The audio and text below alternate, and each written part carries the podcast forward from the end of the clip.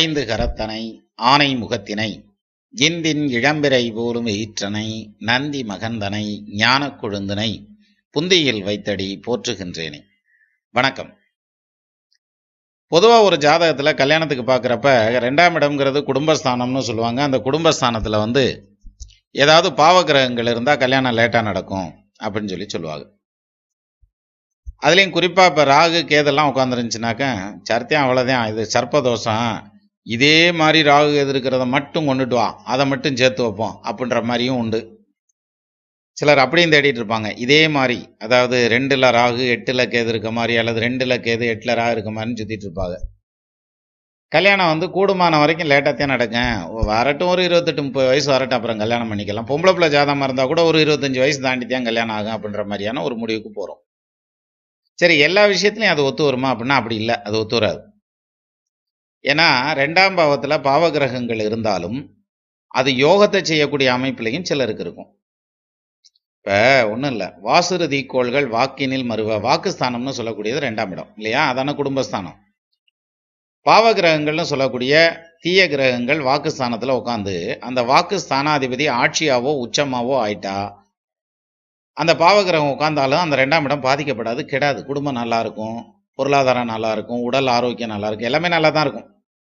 இதை எப்படி எடுத்துக்கலாம் அப்படின்னா, வாசுருதி கோள்கள் வாக்கினில் மருவ வாக்கோன் மீறிய பலமாய் ஆட்சி உச்சங்கன் மேவி நிற்க தேசுரும் மரணம் மட்டும் பிசகாது பாக்கியங்கள் வேறு தீங்கில்லை என்றார் காலத்தை வென்ற மேலோன்றான். அவனுடைய ஆயுள் பரியந்தான் அது தோஷம் செய்யாது, ஒன்றும் கஷ்டப்படுத்தாதுன்றாங்க. இப்போ ரெண்டில் ராகு இருந்தால் கல்யாணம் எப்போ சொல்கிறோம், மினிமம் வந்து பொம்பளை பிள்ளையாக இருந்தால் ஒரு இருபத்தஞ்சி இருபத்தாறு வயசு ஆயிரும், ஆம்பளை பிள்ளையாக இருந்தால் ஒரு முப்பது வயசுக்கிட்ட போயிடும் அப்படின்னு சொல்லி சொல்கிறோம். சரி, இப்படித்தான் பண்ணணுமா அப்படித்தான் நடக்குமா அப்படின்னாக்க இல்லையே, அதுக்கெல்லாம் விதி விலக்கு இருக்கே அப்படின்னா அப்படியும் ஒரு ஜாதகம் இருக்குது. அதுக்கான எடுத்துக்காட்டை இப்போ பார்ப்போம். இப்போ ஸ்க்ரீனில் வர்ற இந்த ஜாதகத்தை எடுத்துக்கோங்க. Second February nineteen ninety two one thirty five பிறந்திருக்கார். இதில் லக்னத்துக்கு ரெண்டாம் இடம்ங்கிறது எது? தனுசு. அங்கே வந்து ராகு உட்காந்துருக்கார், செவ்வாய் உட்காந்துருக்கார், சுக்கிரன் உட்காந்துருக்கார், சந்திரன் உட்காந்துருக்கார். இவங்க எல்லாத்துக்கும் வீடு கொடுத்த அந்த குருவும் வந்து வக்ரமாகி பத்தாம் பாவத்தில் உட்காந்துருக்கார். இப்போ மொத்தத்தில் லக்னத்துக்கு ரெண்டாம் பாவம்னு சொல்லக்கூடிய குடும்பஸ்தானத்தில் பாவகிரகங்களுடைய ஆதிபத்தியம் ஜாஸ்தியாக தான் இருக்குது. சரி, இவருக்கு இப்போ கல்யாணம் வந்து எப்போ நடக்கும் அப்படிங்கிறது இதில் கேள்வின்னு வச்சுக்கிடுவோம். ரெண்டாம் இடத்துல பாவகிரகங்கள் இருக்கிறதுங்கிறதுனால கல்யாணம் நடக்கிறது அது எப்படி சீக்கிரம் நடக்கும், எல்லாம் லேட்டாகத்தான் ஆகும் அப்படின்னா இப்போ வயசு வந்து இருபத்தெட்டு வயசு முடிஞ்சு இருபத்தி ஒம்பது வயசு நடந்துட்டுருக்கு. அப்போ கல்யாணம் எப்போ நடக்குங்கிற கேள்விக்கான பதில் என்ன? இனி அவ்வளோதான், முப்பதை தொற்றுச்சு, இன்னும் கல்யாணம் நடந்துருமியா? குடும்பஸ்தானாதிபதியும் வக்கரமாக தான் இருக்காரு, ரெண்டாம் இடத்துலையும் ராகு தான் உட்காந்துருக்கார், ரெண்டாம் இடத்துல செவ்வாய் வேற உட்காந்துருக்கார், அதனால் கல்யாணம் வந்து இருபத்தெட்டு முப்பது வரணும், இது சரியான பீரியடு தான், இருபத்தெட்டு வயசு வந்துருச்சு முடிஞ்சிருச்சு, இருபத்தொம்போது வந்துருச்சுல்ல, இப்போ பொண்ணை பாரு அப்படின்னா அவர் ஆமாங்க நான் கல்யாணம் பண்ணி குழந்தையோடு இருக்கிறோம்ங்க அப்படின்னு சொல்லி சொல்கிறார். எப்படி எப்போ கல்யாணம் நடந்துச்சு அப்படின்னா இருபத்தி நாலு வயசுலையா இருபத்தஞ்சி வயசுலேயே கல்யாணம், இருபத்தி மூணில் சாரி இருபத்தி மூணில் கல்யாணம் ஆகிடுச்சுன்றார். அது எப்படி இருபத்தி மூணு வயசில் கல்யாணம் ஆகும் அப்படின்னா, இப்போ இருபத்தி மூணு வயசுங்கள ஆயிரத்தி தொள்ளாயிரத்தி தொண்ணூற்றி ரெண்டில் இவர் பிறந்திருக்கிறாரு. இருபத்தி மூணு வருஷங்கள ரெண்டாயிரத்தி பதினஞ்சு வந்துடுது. ரெண்டாயிரத்தி பதினஞ்சில் இவருக்கு நடந்துட்டு இருக்கிறது என்ன தசைன்னு பாருங்கள். ரெண்டாயிரத்தி பதினஞ்சுங்கில் இவருக்கு ராகு தசையில் ராகு புத்தி நடந்துட்டுருக்கும். அப்போ ராகு ரெண்டாம் பாவத்தில் நிற்கிறாரு, பாவகிரகம் தானே, வயசு வந்து இருபத்தி மூணு வயசில் கல்யாணம் ஆகுறதுன்னா அது எப்படி அப்போ ஆகும் அப்படின்னா, இங்கே ராகு நின்ன ஸ்தானாதிபதி யார்? குரு. அவர் வந்து ராகுவுக்கு கேந்திர திரிகோணத்துலையும் லக்னத்துக்கு கேந்திரத்துலையும் உட்காந்துருக்கார். ஃபஸ்ட்டு பாயிண்ட்டு ஸ்ட்ராங் ஆகிடுறாரு, அந்த ராகுவை குரு பார்த்துடுறாரு. அடுத்தது ராகு மாதிரியே அவரும் வக்ரமாய் நிற்கிறாரு, யார்? குருவும் வக்ரமாய் நிற்கிறாரு. இந்த இடத்துல ஜெயிச்சிருச்சு. அப்போ வக்ரம் பெற்ற கிரகத்தினுடைய வீட்டில் உட்காந்து அந்த வக்ர கிரகத்தாலேயே பார்க்கப்படுறாரு, யார்? ராகு. அது இல்லாமல் இன்னொரு பெரிய பலம் என்னன்னா, ராகு உட்காந்துருக்கிறது சுக்கிரனுடைய சாரம், சுக்கிரனும் கூடையே உட்காந்துட்டார். ஏழுக்கு அதிபதி பன்னிரெண்டுக்கு அதிபதி சுக்கிரன் சாரம், சுக்கிரனும் கூடையே உட்காந்துட்டார். அப்போ ராகுக்கு ஸ்தான பலம் இருக்குது, சார பலம் இருக்குது, ரெண்டுமே இருக்குது. அது இல்லாமல் வக்ரமான வீட்டில் உட்காந்து வக்ர கிரகத்தால் பார்க்கவும் படுறார். அப்போது இந்த ஜாதகருக்கு வந்து ராகு தசை ராகு புத்தி ஆரம்பித்த உடனே அந்த யோகத்தை வேலை செய்ய ஆரம்பிச்சிருச்சு. எங்கே கரெக்டாக குடும்பத்தை கொடுத்தது பாருங்கள். குடும்பங்கிறது ரெண்டாம் இடம் தானே, ரெண்டாம் இடத்துல தானே ராகு உட்காந்துருக்கார். அந்த ரெண்டாம் இடத்த அதிபதியால் பார்க்கப்படுறாருல்ல, அப்போ அவரும் வக்ரமாய் வேற பார்க்குறாருல்ல, அப்போ இம்மிடியேட்டாக பலன் கொடுத்தது. இப்போது இந்த குரு வக்ரம் இல்லைன்னு வச்சுக்கிருவோம். கல்யாணம் இருபத்தொம்போது முப்பது வரைக்கும் கொண்டு வந்துடும். ஏன்னா குருவும் ராகுவும் தங்களுக்குள்ள முரண்பட்டு பேசுறதுக்கான வாய்ப்பு வந்துடும். அவர் கல்யாணம் பண்ணும்பார் குரு, இங்கே ராகு பண்ண முடியாது அதெல்லாம் பார்த்துக்கறலாம் போட முதன்றுவார். அப்போ இப்படி ரெண்டும் இழுத்துக்கிட்டு நிற்கிறதுங்கிறதுல பிரச்சனையாகி லேட் ஆகும். ஆனால் இப்போ ரெண்டும் ஒரே சைடில் இழுக்குது. எது? குருவும் வக்ரமாயிட்டார், ராகுவும் வக்ரமான கிரகம். அந்த வக்ரம் பெற்ற கிரகத்தால் ராகு பார்க்கப்படுறதுங்கிறதுனால அதுவே பலம். ப்ளஸ் ராகுக்கு வீடு கொடுத்தவனும் ஸ்ட்ராங்காக உட்காந்துருக்கார் அந்த குரு. ராகுவுக்கு கால் கொடுத்தவர் ராகு கூடையே உட்காந்துருக்கிறார் சுக்கிரன். அப்போ இன்னும் சொல்லணும்னா சுக்கிரன் வக்ரமாக இருந்தால் இன்னும் பவர்ஃபுல்லாக இருந்திருக்கும். அப்போது இருபத்தி மூணு வயசுலேயே கல்யாணம் ஆகி அவர் லைஃப்பில் செட்டில் ஆகிறார் அப்படின்ற மாதிரியான அமைப்பு. இத்தனைக்கும் பொருளாதாரத்தை பாருங்கள், மற்றவங்க யாரும் சம்பாதிக்காத சம்பாத்தியத்தை அவர் சம்பாதிச்சிட்ருக்கேங்கிறார். இன்னும் சொல்லணும்னா அவங்க இவருக்கு மேலே இருக்க ஹையர் அஃபீஷியலை விட இவருடைய சம்பளம் கூடுதலாக இருக்குது, மேனேஜரை விட என் சம்பளம் கூட இருக்குது அப்படின்ற மாதிரியான ஒரு பொசிஷனில் அவர் சொல்கிறார். அப்போ அவ்வளவு பொருளாதார வளர்ச்சியை கொடுக்கறதுங்கிறது, ஏன்னா தனஸ்தானம்ங்கிறது ரெண்டாம் இடம்ல பொருளாதார வளர்ச்சி இல்லை, ராகு தசையாக நடந்துட்டு இருக்குது. ராகு ரெண்டில் நின்றுச்சுன்னா பொருளாதாரம் போய் சேர்ந்துரும்னு தானே சொல்லுவாங்க, அப்படிலாம் கிடையாது. இன்னும் சொல்லணும்னா பொருளாதாரத்தில் நல்ல முன்னேற்றத்தில் இருக்கார். அப்போது ஃபைனான்ஷியலாக நல்லா இருக்குது. குடும்பத்தை வந்து ரெண்டாம் இடத்துல பாவகிரகம் இருந்தாலும் இருபத்தி மூணு வயசுலேயே கல்யாணம் பண்ணி வச்சிருச்சுங்கிறது அது கிட்டத்தட்ட அதிர்ஷ்டம் தானே. அவர் லவ் மேரேஜ் பண்ணியிருக்காருங்கிறது ஒரு பாயிண்ட், அது இருக்கட்டும். ஏதோ ஒரு மேரேஜ், மொத்தத்தில் மேரேஜ் நடந்துச்சுல்ல. நான் வந்து சாப்பாடு சாப்பிடல, புரோட்டாத்தையும் சாப்பிட்டேன் அப்படின்னாக்க என்னத்தையும் அவனை சாப்பிட்டேன் இல்லை, வயிறு தான் நம்பிருச்சுல்ல. அப்போது இந்த ரெண்டில் பாவகிரகம் இருக்குது, ராகு இருக்குது, கேது இருக்குது, அதனால் கல்யாணம் வந்து இப்போ நடக்காது. முப்பது முடியட்டு நாற்பது முடியட்டுங்கிறதெல்லாம் ஒன்றும் கணக்கில்லை. அவர் எந்த அளவுக்கு ஸ்ட்ராங்காக உட்காந்துருக்கார், யாரால் பார்க்கப்படுறார் அப்படிங்கிறது ரொம்ப முக்கியம். அதை வச்சு தான் அந்த யோகமே இருக்குது. ஸோ அதனால் ரெண்டாம் இடத்துல ராகு இருக்குது, கேது இருக்குங்கிறதுனால கல்யாணம் வந்து நடக்காதுன்னோ அல்லது எடுத்துக்கிட்டே போயிடணும்னோ அர்த்தம் இல்லை. அவங்க எந்த அளவுக்கு ஸ்ட்ராங்காக இருக்காங்கன்னு பார்த்தா எப்போ கல்யாணங்கிறத கன்ஃபார்ம் பண்ணிடலாம். அதே மாதிரி இதனால் கல்யாணம் லேட் ஆகுங்கிற பாயிண்டெல்லாம் ஒன்றும் கிடையாது. அதுக்கு நல்ல ஒரு எடுத்துக்காட்டாக இந்த ஜாதகம் கிடைச்சது. அதை நம்ம நேயர்களோட பகிர்ந்துக்கிட்டேன். நமது நேயர்கள் ஆள் போல் தழைதழைத்து அருகது போல் வேரூன்றி மூங்கில் போல் கிளை கிளைத்து முதியாமல் வாழ்ந்திருக்க வாழ்கவென வாழ்த்தி அமைகிறேன். வணக்கம்.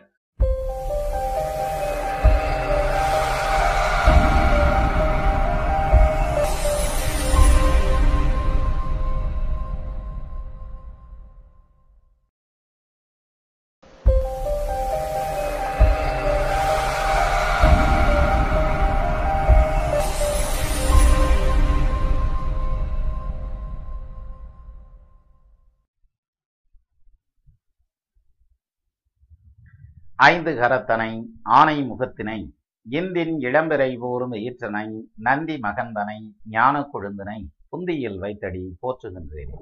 வணக்கம். நம்ம கல்வியை பற்றி பிளான் பண்ணுறப்ப, ஜாதகத்தை வச்சு பிளான் பண்ணுறப்ப எப்படி பிளான் பண்ணுவோம்னா, இப்போ என்ன தசை நடக்குது, இதுக்கு அடுத்து அந்த ஜாதகனுக்கு என்ன தசை வரப்போகுது, அந்த திசையில் அவரை வந்து எதை நோக்கி ஆர்வத்தை கொண்டு போவோம், என்ன மாதிரியான தொழில் அமையும், அதுக்கு இங்கேருந்தே படிச்சுட்டு போனால் சரியாக இருக்குமா அப்படின்னு சொல்லி அப்படி பிளான் பண்ணி படிக்கணும் அப்படிங்கிறத கல்வியில் பார்த்தோம் நம்ம. அப்போ ஒரு கல்விக்கு அப்படி பிளான் பண்ணி போகிறோம், காரணம் அது லைஃப்பை டிசைன் பண்ணுறது. ஒரு எடுத்துக்காட்டாக இப்போ ராகு தசை நடந்துகிட்ருக்கோம். அந்த ராகு தசையில் அந்த பையனுக்கு வந்து electrical, electronics, communication, information technology, அந்த அந்த மாதிரியான விஷயங்களில் கம்ப்யூட்ரு, ஐடி, இது மாதிரியான விஷயங்களில் ஈடுபாடு ஜாஸ்தியாக இருக்கும். இதுக்கு அடுத்து வர்றது குரு தசை. இப்போ இந்த ஐ இந்த ராகு தசையிலேயே ஒரு பெரும்பகுதி நடந்து ஒரு பத்து வருஷம், ப்ளஸ் டூக்கு அப்புறம் பத்து வருஷம் நடக்குது அப்படின்னாக்கா அதுலேயே செட் ஆயிடுவார். இது ஐடி டிபா டிபார்ட்மெண்ட்லேயே செட் ஆ செட் ஆயிடுவார். சப்போஸ் இவருக்கு வந்து என்ஜினியரிங் முடிக்கிறதுக்குள்ளேயே வந்து அடுத்தது வந்து குரு தசை ஸ்டார்ட் ஆகிடுதுன்னா குரு வந்து ஃபுல்லாக மேனேஜ்மெண்ட் சைடில் கொண்டு போவோம். அப்போ எம்பிஏ படிக்கிறதுங்கிறது அட்மின் அட்மினிஸ்ட்ரேஷன் சைடில் கொண்டு போவோம். அப்போ அதை பிளான் பண்ணி இங்கேருந்து போகணும் அப்படின்னு நம்ம பேசணும். எது எஜுகேஷன் வீடியோலெல்லாம் பேசியிருக்கோம். இப்போ தொழில் ஸ்தானத்துக்கும் அதே மாதிரி பிளான் பண்ணணும். எப்படி பிளான் பண்ணணும்னா, ஒரு தொழில் ஆரம்பித்து போயிட்டுருக்கு, அது நல்லா சீரும் சிறப்புமாக பிரமாதமாக போயிட்டுருக்கு, நல்லா போகுதுன்னு வச்சுக்கோங்க. நல்லா போயிட்டுருக்கல அதுக்கு அடுத்த திசை எப்படி இருக்கும், இதை காட்டிலும் டெவலப்மெண்ட்டு கூடுதலாக இருக்குமா, இதுலேருந்து இன்வெஸ்ட்மெண்ட்டை கூட்டி ப்ரொடக்ஷன் கெப்பாசிட்டியை கூட்டினா சரியாக வருமா, அல்லது இன்னும் ரிசோர்ஸஸை கூட்டலாமா, இன்னும் வந்து மெஷினரிஸ் எல்லாம் இறக்கி வச்சு பண்ணலாமா, பிஸ்னஸை பெருசு பண்ணலாமா, லோன் எடுக்கலாமா, அந்த லோனை வந்து அடுத்த தசையிலையும் சேர்த்து கட்டுற மாதிரி போடலாமா அப்படிங்கிற மாதிரி பிளான் பண்ணி அப்படி கொண்டுட்டு போகணும். அது பாசிட்டிவ் ஆட்டிடியூட்ல போகும். சில இடத்துல பார்த்தீங்கன்னா இந்த தசை நல்லா இருக்கும், இதுக்கு அடுத்த தசை அதுக்கு நேர் ஆப்போசிட் ஆகிடும், கொண்டு போய் பாதாளத்தில் அடிச்சு விட்டுரும். அப்போ அந்த மாதிரி திருப்ப போகுதுன்னு தெரிஞ்சுன்னா நம்ம பிளான் பண்ணால் நம்ம முதல்ல என்ன பண்ணலாம், ரைட் இந்த தசை வரைக்கும் தான் இது ஓடுது, இதுக்கப்புறம் வந்து இதில் ஏதோ சிக்கல் வரப்போகுது வரப்போகுதுன்னா அந்த இன்வெஸ்ட்மெண்ட்டை அதில் போட்டிருக்க இன்வெஸ்ட்மெண்ட்டை எடுத்து ஏதாவது சொத்துக்கள் பேரில் அசையா சொத்துக்கள் பேரில் போட்டு வச்சுட்டு இந்த பர்டிகுலர் டைம் முடிஞ்சதுக்கப்புறம் திருப்பி அதை எடுத்து பிஸ்னஸ்க்குள்ளே வந்து போட்டாங்கன்னாக்கா சக்ஸஸ் ஆகிடும். அதாவது சேஃபர் சைடாக எடுத்து வச்சு அப்புறம் திருப்பியும் உள்ளே போடுறதுங்கிறது அல்லது டெவலப்மெண்ட்டை நிறுத்தி வைக்கிறதுங்கிறது ரிசோர்ஸஸை குறைக்கிறதுங்கிறது ஏதோ ஒன்று மொத்தத்தில் அவங்க வந்து அவங்களுடைய பிஸ்னஸுக்கு தகுந்த மாதிரி அதை பிளான் பண்ணிக்கிடுவாங்க. அப்போ இதை எப்படி தெரிஞ்சுக்கிறது, பிஸ்னஸில் வந்து இந்த ஸ்மூத்தாக போயிட்டுருக்கே இது எவ்வளோ நாளைக்கு போகும் அல்லது எவ்வளோ நாள் கழித்து இது டெவலப் ஆகும் அல்லது எவ்வளோ நாள் கழித்து இது பிரச்சனையாகும் அப்படிங்கிறது எப்படி தெரிஞ்சுக்கிறது அப்படின்னா அதுக்கு தான் ஜாதகம்.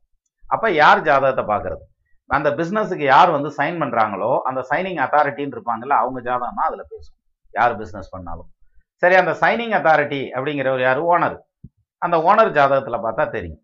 இப்போ ஜோசியர்னாலே பொதுவாக என்ன நினச்சிட்டு இருப்பாங்க, கஷ்டப்படுறவன் பிரச்சனை ஆகிறவன் நோய் நொடியில் அளந்துறவங்க ஹஸ்பண்ட் அண்ட் ஒய்ஃபு வந்து ரிலேஷன்ஷிப் ப்ராப்ளத்தில் இருக்கவங்க லவ் லவ் பேரில் இப்படி பிரச்சனையாக இருக்கிறவங்கதையும் ஜோசியரை போய் பார்க்கணும் அப்படிங்கிறது இல்லை. இப்போ அதாவது டெவலப்மெண்ட்டை நோக்கி போகிறவங்க ஒன்றுக்கு ரெண்டு தடவை பார்த்து பண்ணுறதுங்கிறது நல்லது. நல்லா தெரிஞ்சாலும் நாலு வேற கேளு, அதிகமாக அறிஞ்சாலும் அஞ்சு வேற கேளுன்றாங்க, அதில் கேட்டு பண்ணலாம், ஒன்றும் தப்பு கிடையாது. இப்போது இந்த ஒரு பிஸ்னஸ் ஆரம்பித்து போயிட்டுருக்கு, அது பிரமாதமாக போகுது, அதுக்கு அடுத்த திசையில் அது சிக்கல் ஆகும் அப்படின்னு தெரிகிறது அல்லது டெவலப் ஆகும் அப்படிங்கிறது தெரிஞ்சுக்கிறது அப்படிங்கிறது எப்போ தெரிஞ்சுக்கலாம்னா இந்த நடப்பு திசை இருக்குல்ல அதுக்கு ரெண்டு புத்திக்கு முன்னாலேயே நம்ம வந்து அடுத்த திசைக்கு பிளான் பண்ணிடணும். அடுத்த திசை எப்படி இருக்கும் என்ன பண்ணும் அப்படிங்கிறத உங்கள் குடும்ப ஜோசியத்தை கொடுத்தாலே அவரே பிளான் பண்ணி கொடுப்பாரு. ரைட் அடுத்து வந்து வர்ற தசை உனக்கு யோக தசை பாக்கியாதிபதி தசையா, உனியா தூக்கு தூக்குன்னு தூக்க போதியா, அதுக்கேற்ற மாதிரி நீ இன்வெஸ்ட்மெண்ட்லாம் ரெடி பண்ணிக்கியா அப்படின்னு சொல்லி அப்படி கொண்டு போகலாம். அல்லது இதுக்கு அடுத்து வர்ற தசை கலட்டு கலட்டுன்னு கலட்டி தோச்சு தொங்க விட போதோனியா, நீ என்ன பண்ணுற எல்லாத்தையும் சேஃப்டி பண்ணிக்க அப்படின்னாக்க இருக்க இன்வெஸ்ட்மெண்ட் எல்லாம் எடுத்து ஒரு சொத்து பத்து பேரில் போட்டுட்டு பேருக்கு தொழிலை ஓட்டலாம் அல்லது தொழிலை வேறு யாருக்காவது லீஸு ஈஸு கொடுத்து கொஞ்சம் நாளைக்கு ஓட்டுப்பா அப்படின்னு சொல்லிட்டு நம்ம ஒதுங்கி நின்று திருப்பியும் உள்ளே என்ட்ரு ஆகிக்கலாம். அது வந்து அதனுடைய இன்டென்சிஃபையை பொறுத்து அடுத்து வர தசையினுடைய இன்டென்சிஃபை எந்த அளவுக்கு இருக்கோ அதுக்கு தகுந்த மாதிரி பிளான் பண்ணிக்கலாம். அப்போது இந்த மாதிரி பிளான் பண்ணி போச்சுன்னா நிறையா இடங்களில் பொருளாதாரத்தில் தொழில்னால வரக்கூடிய நஷ்டத்தை தவிர்க்கலாம். சரியா, அப்போ தொழில் நஷ்டத்தை தவிர்க்கிறது எப்படி, அடுத்து என்ன நடக்க போகுதுங்கிறது தெரிஞ்சால் தான் தவிர்க்க முடியும். அதை யார் சொல்கிறது, ஜோசியர்தான் சொல்லணும் இல்லையா. சரி, இப்போது நமக்கு நண்பர் ஒருத்தர் சண்டே லைவ் நடந்துட்டு இருந்துச்சு இல்லையா, நம்ம சண்டே லைவில் ஒரு கமெண்ட் கொடுத்துருந்தார் ஒரு நண்பர். அதில் அவர் ஒரு வார்த்தை கொடுத்துருக்காரு, எப்படி கொடுத்துருக்காருன்னா முதல்ல வந்து அவருடைய அந்த கமெண்ட்டை பார்த்துருவோம், அதுல இருந்தே போகலாம். ஸ்ரீனிவாசன் மெய்யப்பன் அப்படின்னு சொல்லி பேர் கொடுத்துருக்காரு பாருங்க. கேது தசை நாற்பது லட்சம் இழந்து விட்டேன். பத்தொன்பது மூணு எழுபத்தி எட்டு காலை ஆறு மணி அஞ்சு நிமிஷம் சீனிவாசன் விழுப்புரம். இரும்பு உதிரி பாகங்கள் உற்பத்தி செய்து வந்தேன். கடன் தலைக்கு மேல் உள்ளது. விடம் கொண்ட மீனை போலும் வெந்தழல் மெழுகு போலும் படம் கொண்ட வாம்பின் வாயில் பற்றிய நேரை போலும் திடம் கொண்ட ராமவானம் செருக்கழத்துற்ற போது கடன் கொண்டார் நெஞ்சம் போல் கலங்கினான் லங்கை வேந்தன் அப்படின்றான். சரி, அப்போ இது எப்படி கடன் வந்தது அப்படிங்கிறத பார்க்கலாம். நம்ம இதெல்லாம் அவருக்கு பதில் சொன்ன மாதிரி இருக்கும், நம்மளும் இது ஜோசியத்தையும் தெரிஞ்சுக்கிட்ட மாதிரி இருக்கும். மாடு மேய்ச்ச மாதிரியும் ஆச்சு, மச்சானுக்கு பொண்ணு பார்த்த மாதிரியும் ஆச்சுன்னு அதெல்லாம் அப்படி போயிடும். இப்போ இவருடைய லக ஜாதகம் தான், இந்த ஜாதகம் தான் ஸ்க்ரீனில் இருக்கு. கும்ப லக்னம், மிதுன ராசி, புனர்வூச நட்சத்திரம் சார், இதான் சார் ஜாதகம். சரி, இப்போ இப்போ இவருக்கு நடந்துகிட்டு இருக்கிற தசை என்னன்னு பாருங்க. கேது தசை நடக்குதா, ரெண்டாயிரத்தி பத்தொம்போது ஏப்ரல்ல இருந்து ரெண்டாயிரத்தி இருபத்தி ஆறு ஏப்ரல் வரைக்கும் கேது தசை நடக்குது.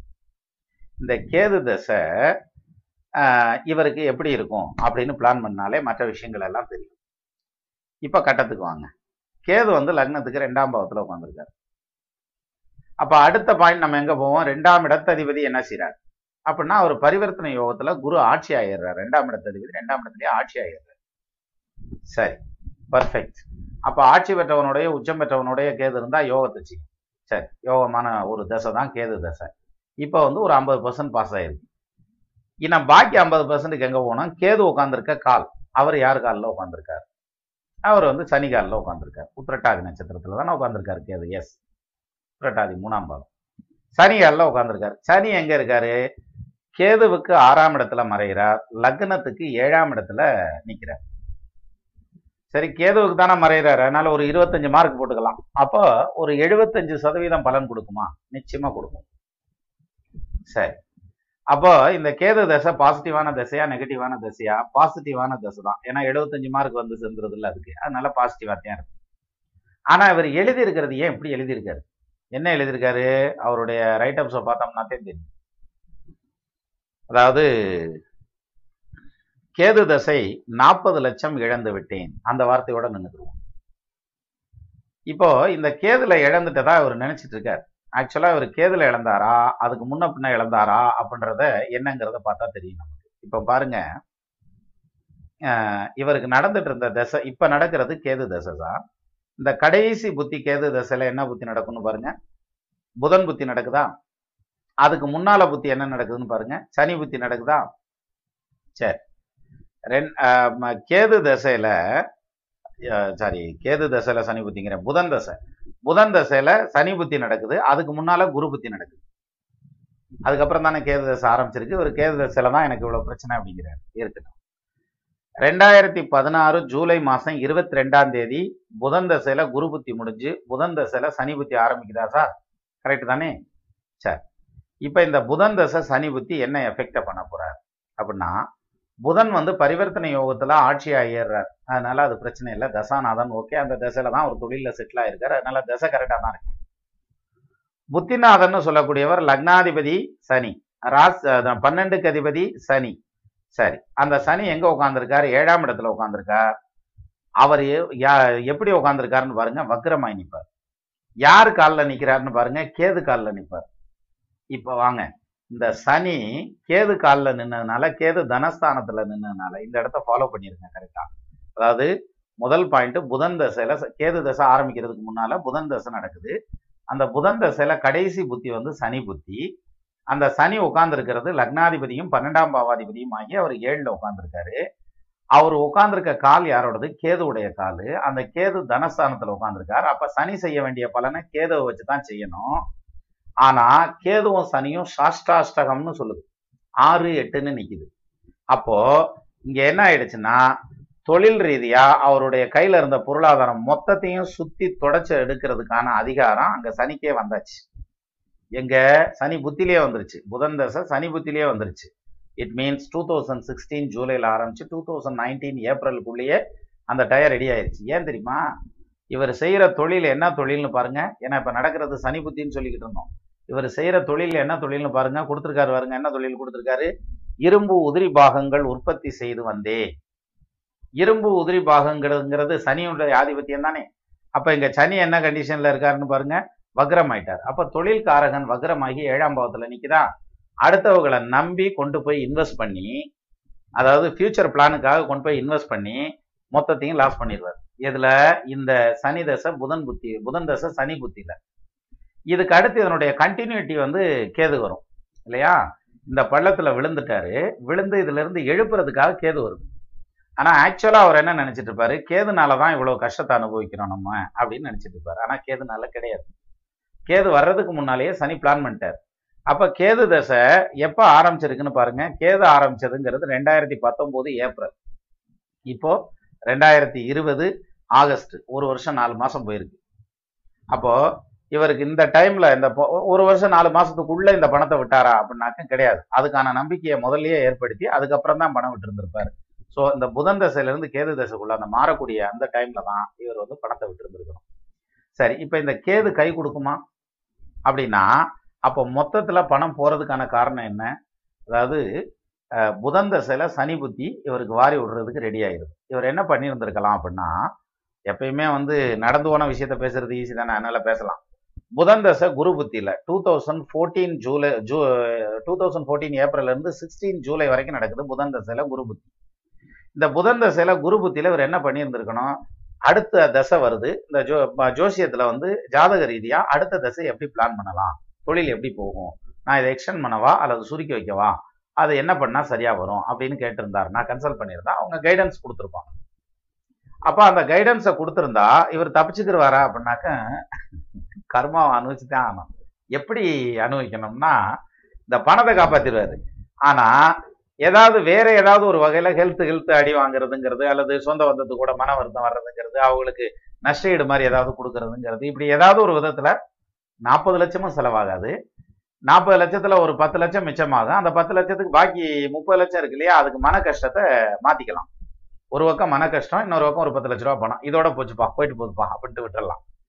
இது என்ன ஆயிடுச்சுன்னா அந்த பிளானிங் பண்ணாதனால மொத்தமாக நாற்பது ரூபாயும் பிடிங்கிட்டு போயிடுச்சு.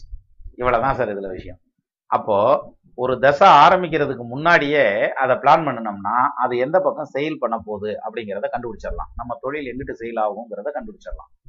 நம்ம மக்கள் என்ன பண்ணுவாங்கன்னா எப்பயுமே அந்த காய்ச்சல் வந்து ரெண்டு நாள் சுக்கு காப்பி குடிச்சு அதை இதை பண்ணி அதில் எதுலேயும் சரியாக வரல அப்படின்னாத்தையும் அப்புறம் டாக்டர்கிட்ட போய் டாக்டர் போன வாட்டி வந்தப்போ ஒரு சேப்பு கலர் குலா மாத்திரை கொடுத்து இல்லை வெள்ளை கலர் சேர்ந்த மாதிரி ஒரு ஊசி ஒன்று ஓட்ட அந்த மஞ்சள் கலரில் மருந்து இருந்து வேறு அந்த ஊசியை போட்டு அந்த மாத்திரையை கொடுத்து இவரே ட்ரீட்மெண்ட்டே முடிவு வந்துட்டு போயிடுவார். அதை போட்டு கொடு ஃபஸ்ட்டு அப்படின்னு சொன்னால் அவர் மண்டியாக பிச்சுக்கிறவார் டாக்டர். இப்போ பரவாயில்ல சார், டாக்டர்லாம் வந்து பேஷண்ட்ஸ் எல்லாம் வந்து நல்லா நாலேஜபிள் ஆகிட்டாங்க. முந்தையெல்லாம் இதை விட மோசமெல்லாம் கேட்பாங்க. அதுவும் தூரத்தில் டாக்டர் போகிறாரு அப்படின்னாக்க ஏ டாக்டரு நில்லியா அப்படின்னு இங்கேருந்து கத்துவான். கிராமத்தில் அவர் இதில் பைக்கில் பைக்கில் போய்கிட்டு இருந்தாருன்னா அப்படி ஒரு டைம்லாம் இருந்தது. சரி, அப்போ இவர் இந்த பிளான் பண்ணுறது அப்படிங்கிறது வந்து அந்த புதன் தசை எண்டுக்கு முன்னாடியே பிளான் பண்ணியிருந்தா இந்த கேது தசையினுடைய அடியை தடுத்து நிறுத்தி இருந்திருக்கலாம். சரி, இப்போ கேது கை கொடுக்குமா? நிச்சயமாக கை கொடுக்கும். எழுபத்தஞ்சு பர்சன்ட் இந்த கேது வந்து கண்டிப்பாக கை கொடுப்பார். ஏன்னா கேது தசை இன்னும் நீண்ட நாள் இருக்குல்ல சார். கேது பாருங்க எங்கே வரைக்கும் இருக்காருன்னு ரெண்டாயிரத்தி பத்தொம்போது ஏப்ரலில் தான் ஆரம்பிச்சிருக்காரு. ஒன்றரை வருஷம் தானே போயிருக்கு. ரெண்டாயிரத்தி இருபத்தாறு ஏப்ரல் வரைக்கும் இருக்குல்ல. நிச்சயமாக இந்த கேது தசையில் பொருளாதாரத்தை பிடிப்பார். கேதுல பிடிக்கிறாரா இல்லையா அதை விடுங்க. அடுத்து வர சுக்கிர தசை மிகப்பெரிய யோக தசைங்க. ஏன்னா நாலு கதிபதி ஒன்பது கதிபதி உச்சமாகி கூட கேதுவோட சேர்ந்து நிற்கிறாரு. ஆட்சி பெற்ற குருவோட சேர்றாரு. அப்போ அந்த கேதுக்கு அடுத்து வர சுக்கிர தசை மிகப்பெரிய கோடீஸ்வரன் ஆக்கிடும். அப்போ இப்போ ரொம்ப சோகத்தில் இருப்பார் வாவம் சீனிவாசன் வந்து நெம்ப சோகத்தில் இருப்பார். இம்பிட்டு காசு வச்சு அப்படின்னு.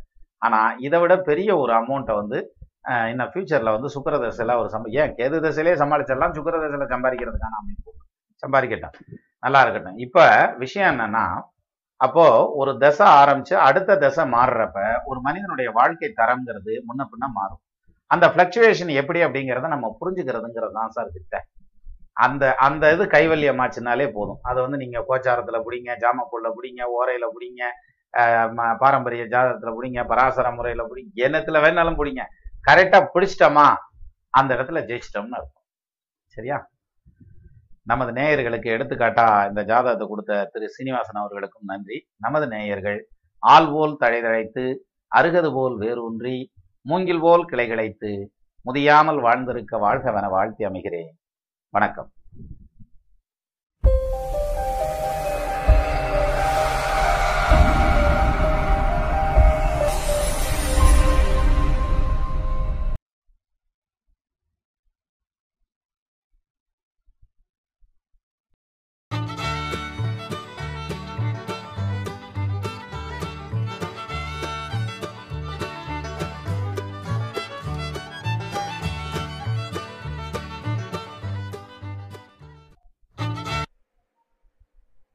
ஐந்து கரத்தனை ஆனை முகத்தினை இந்தின் இளம்பெறை போலும் ஈற்றனை நந்தி மகந்தனை ஞான கொடுந்தனை புந்தியில் வைத்தடி போற்றுகின்றேனே.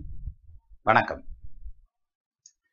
சில ஜாதகத்தை எடுத்து பார்த்தோம்னா கல்யாணம் ஆகலைங்க பார்த்து சொல்லுங்க அப்படிம்பாங்க.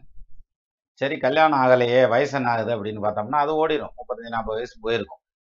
என்னடா இவ்வளவு நாள் ஆகியும் கல்யாணம் ஆகாமல் இருக்குது அப்படின்னு சொல்லிட்டு ஜாதகத்தை பார்த்தீங்கன்னா ரெண்டாம் இடத்த அதிபதி குடும்பஸ்தானம்னு சொல்கிறோம்ல, ஒரு குடும்பம் உருவாகிறதுங்கிறது ரெண்டாம் இடம் தானே.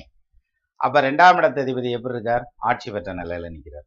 சரி, அப்போ ஏழாம் இடத்த அதிபதி எதுவும் பிரச்சனையா? ஏழாம் இடம் கலஸ்திர ஸ்தானம்ல. அப்போ கல்யாணம்னா ஒன்று ரெண்டாம் இடம் அல்லது ஏழாம் இடம் தானே.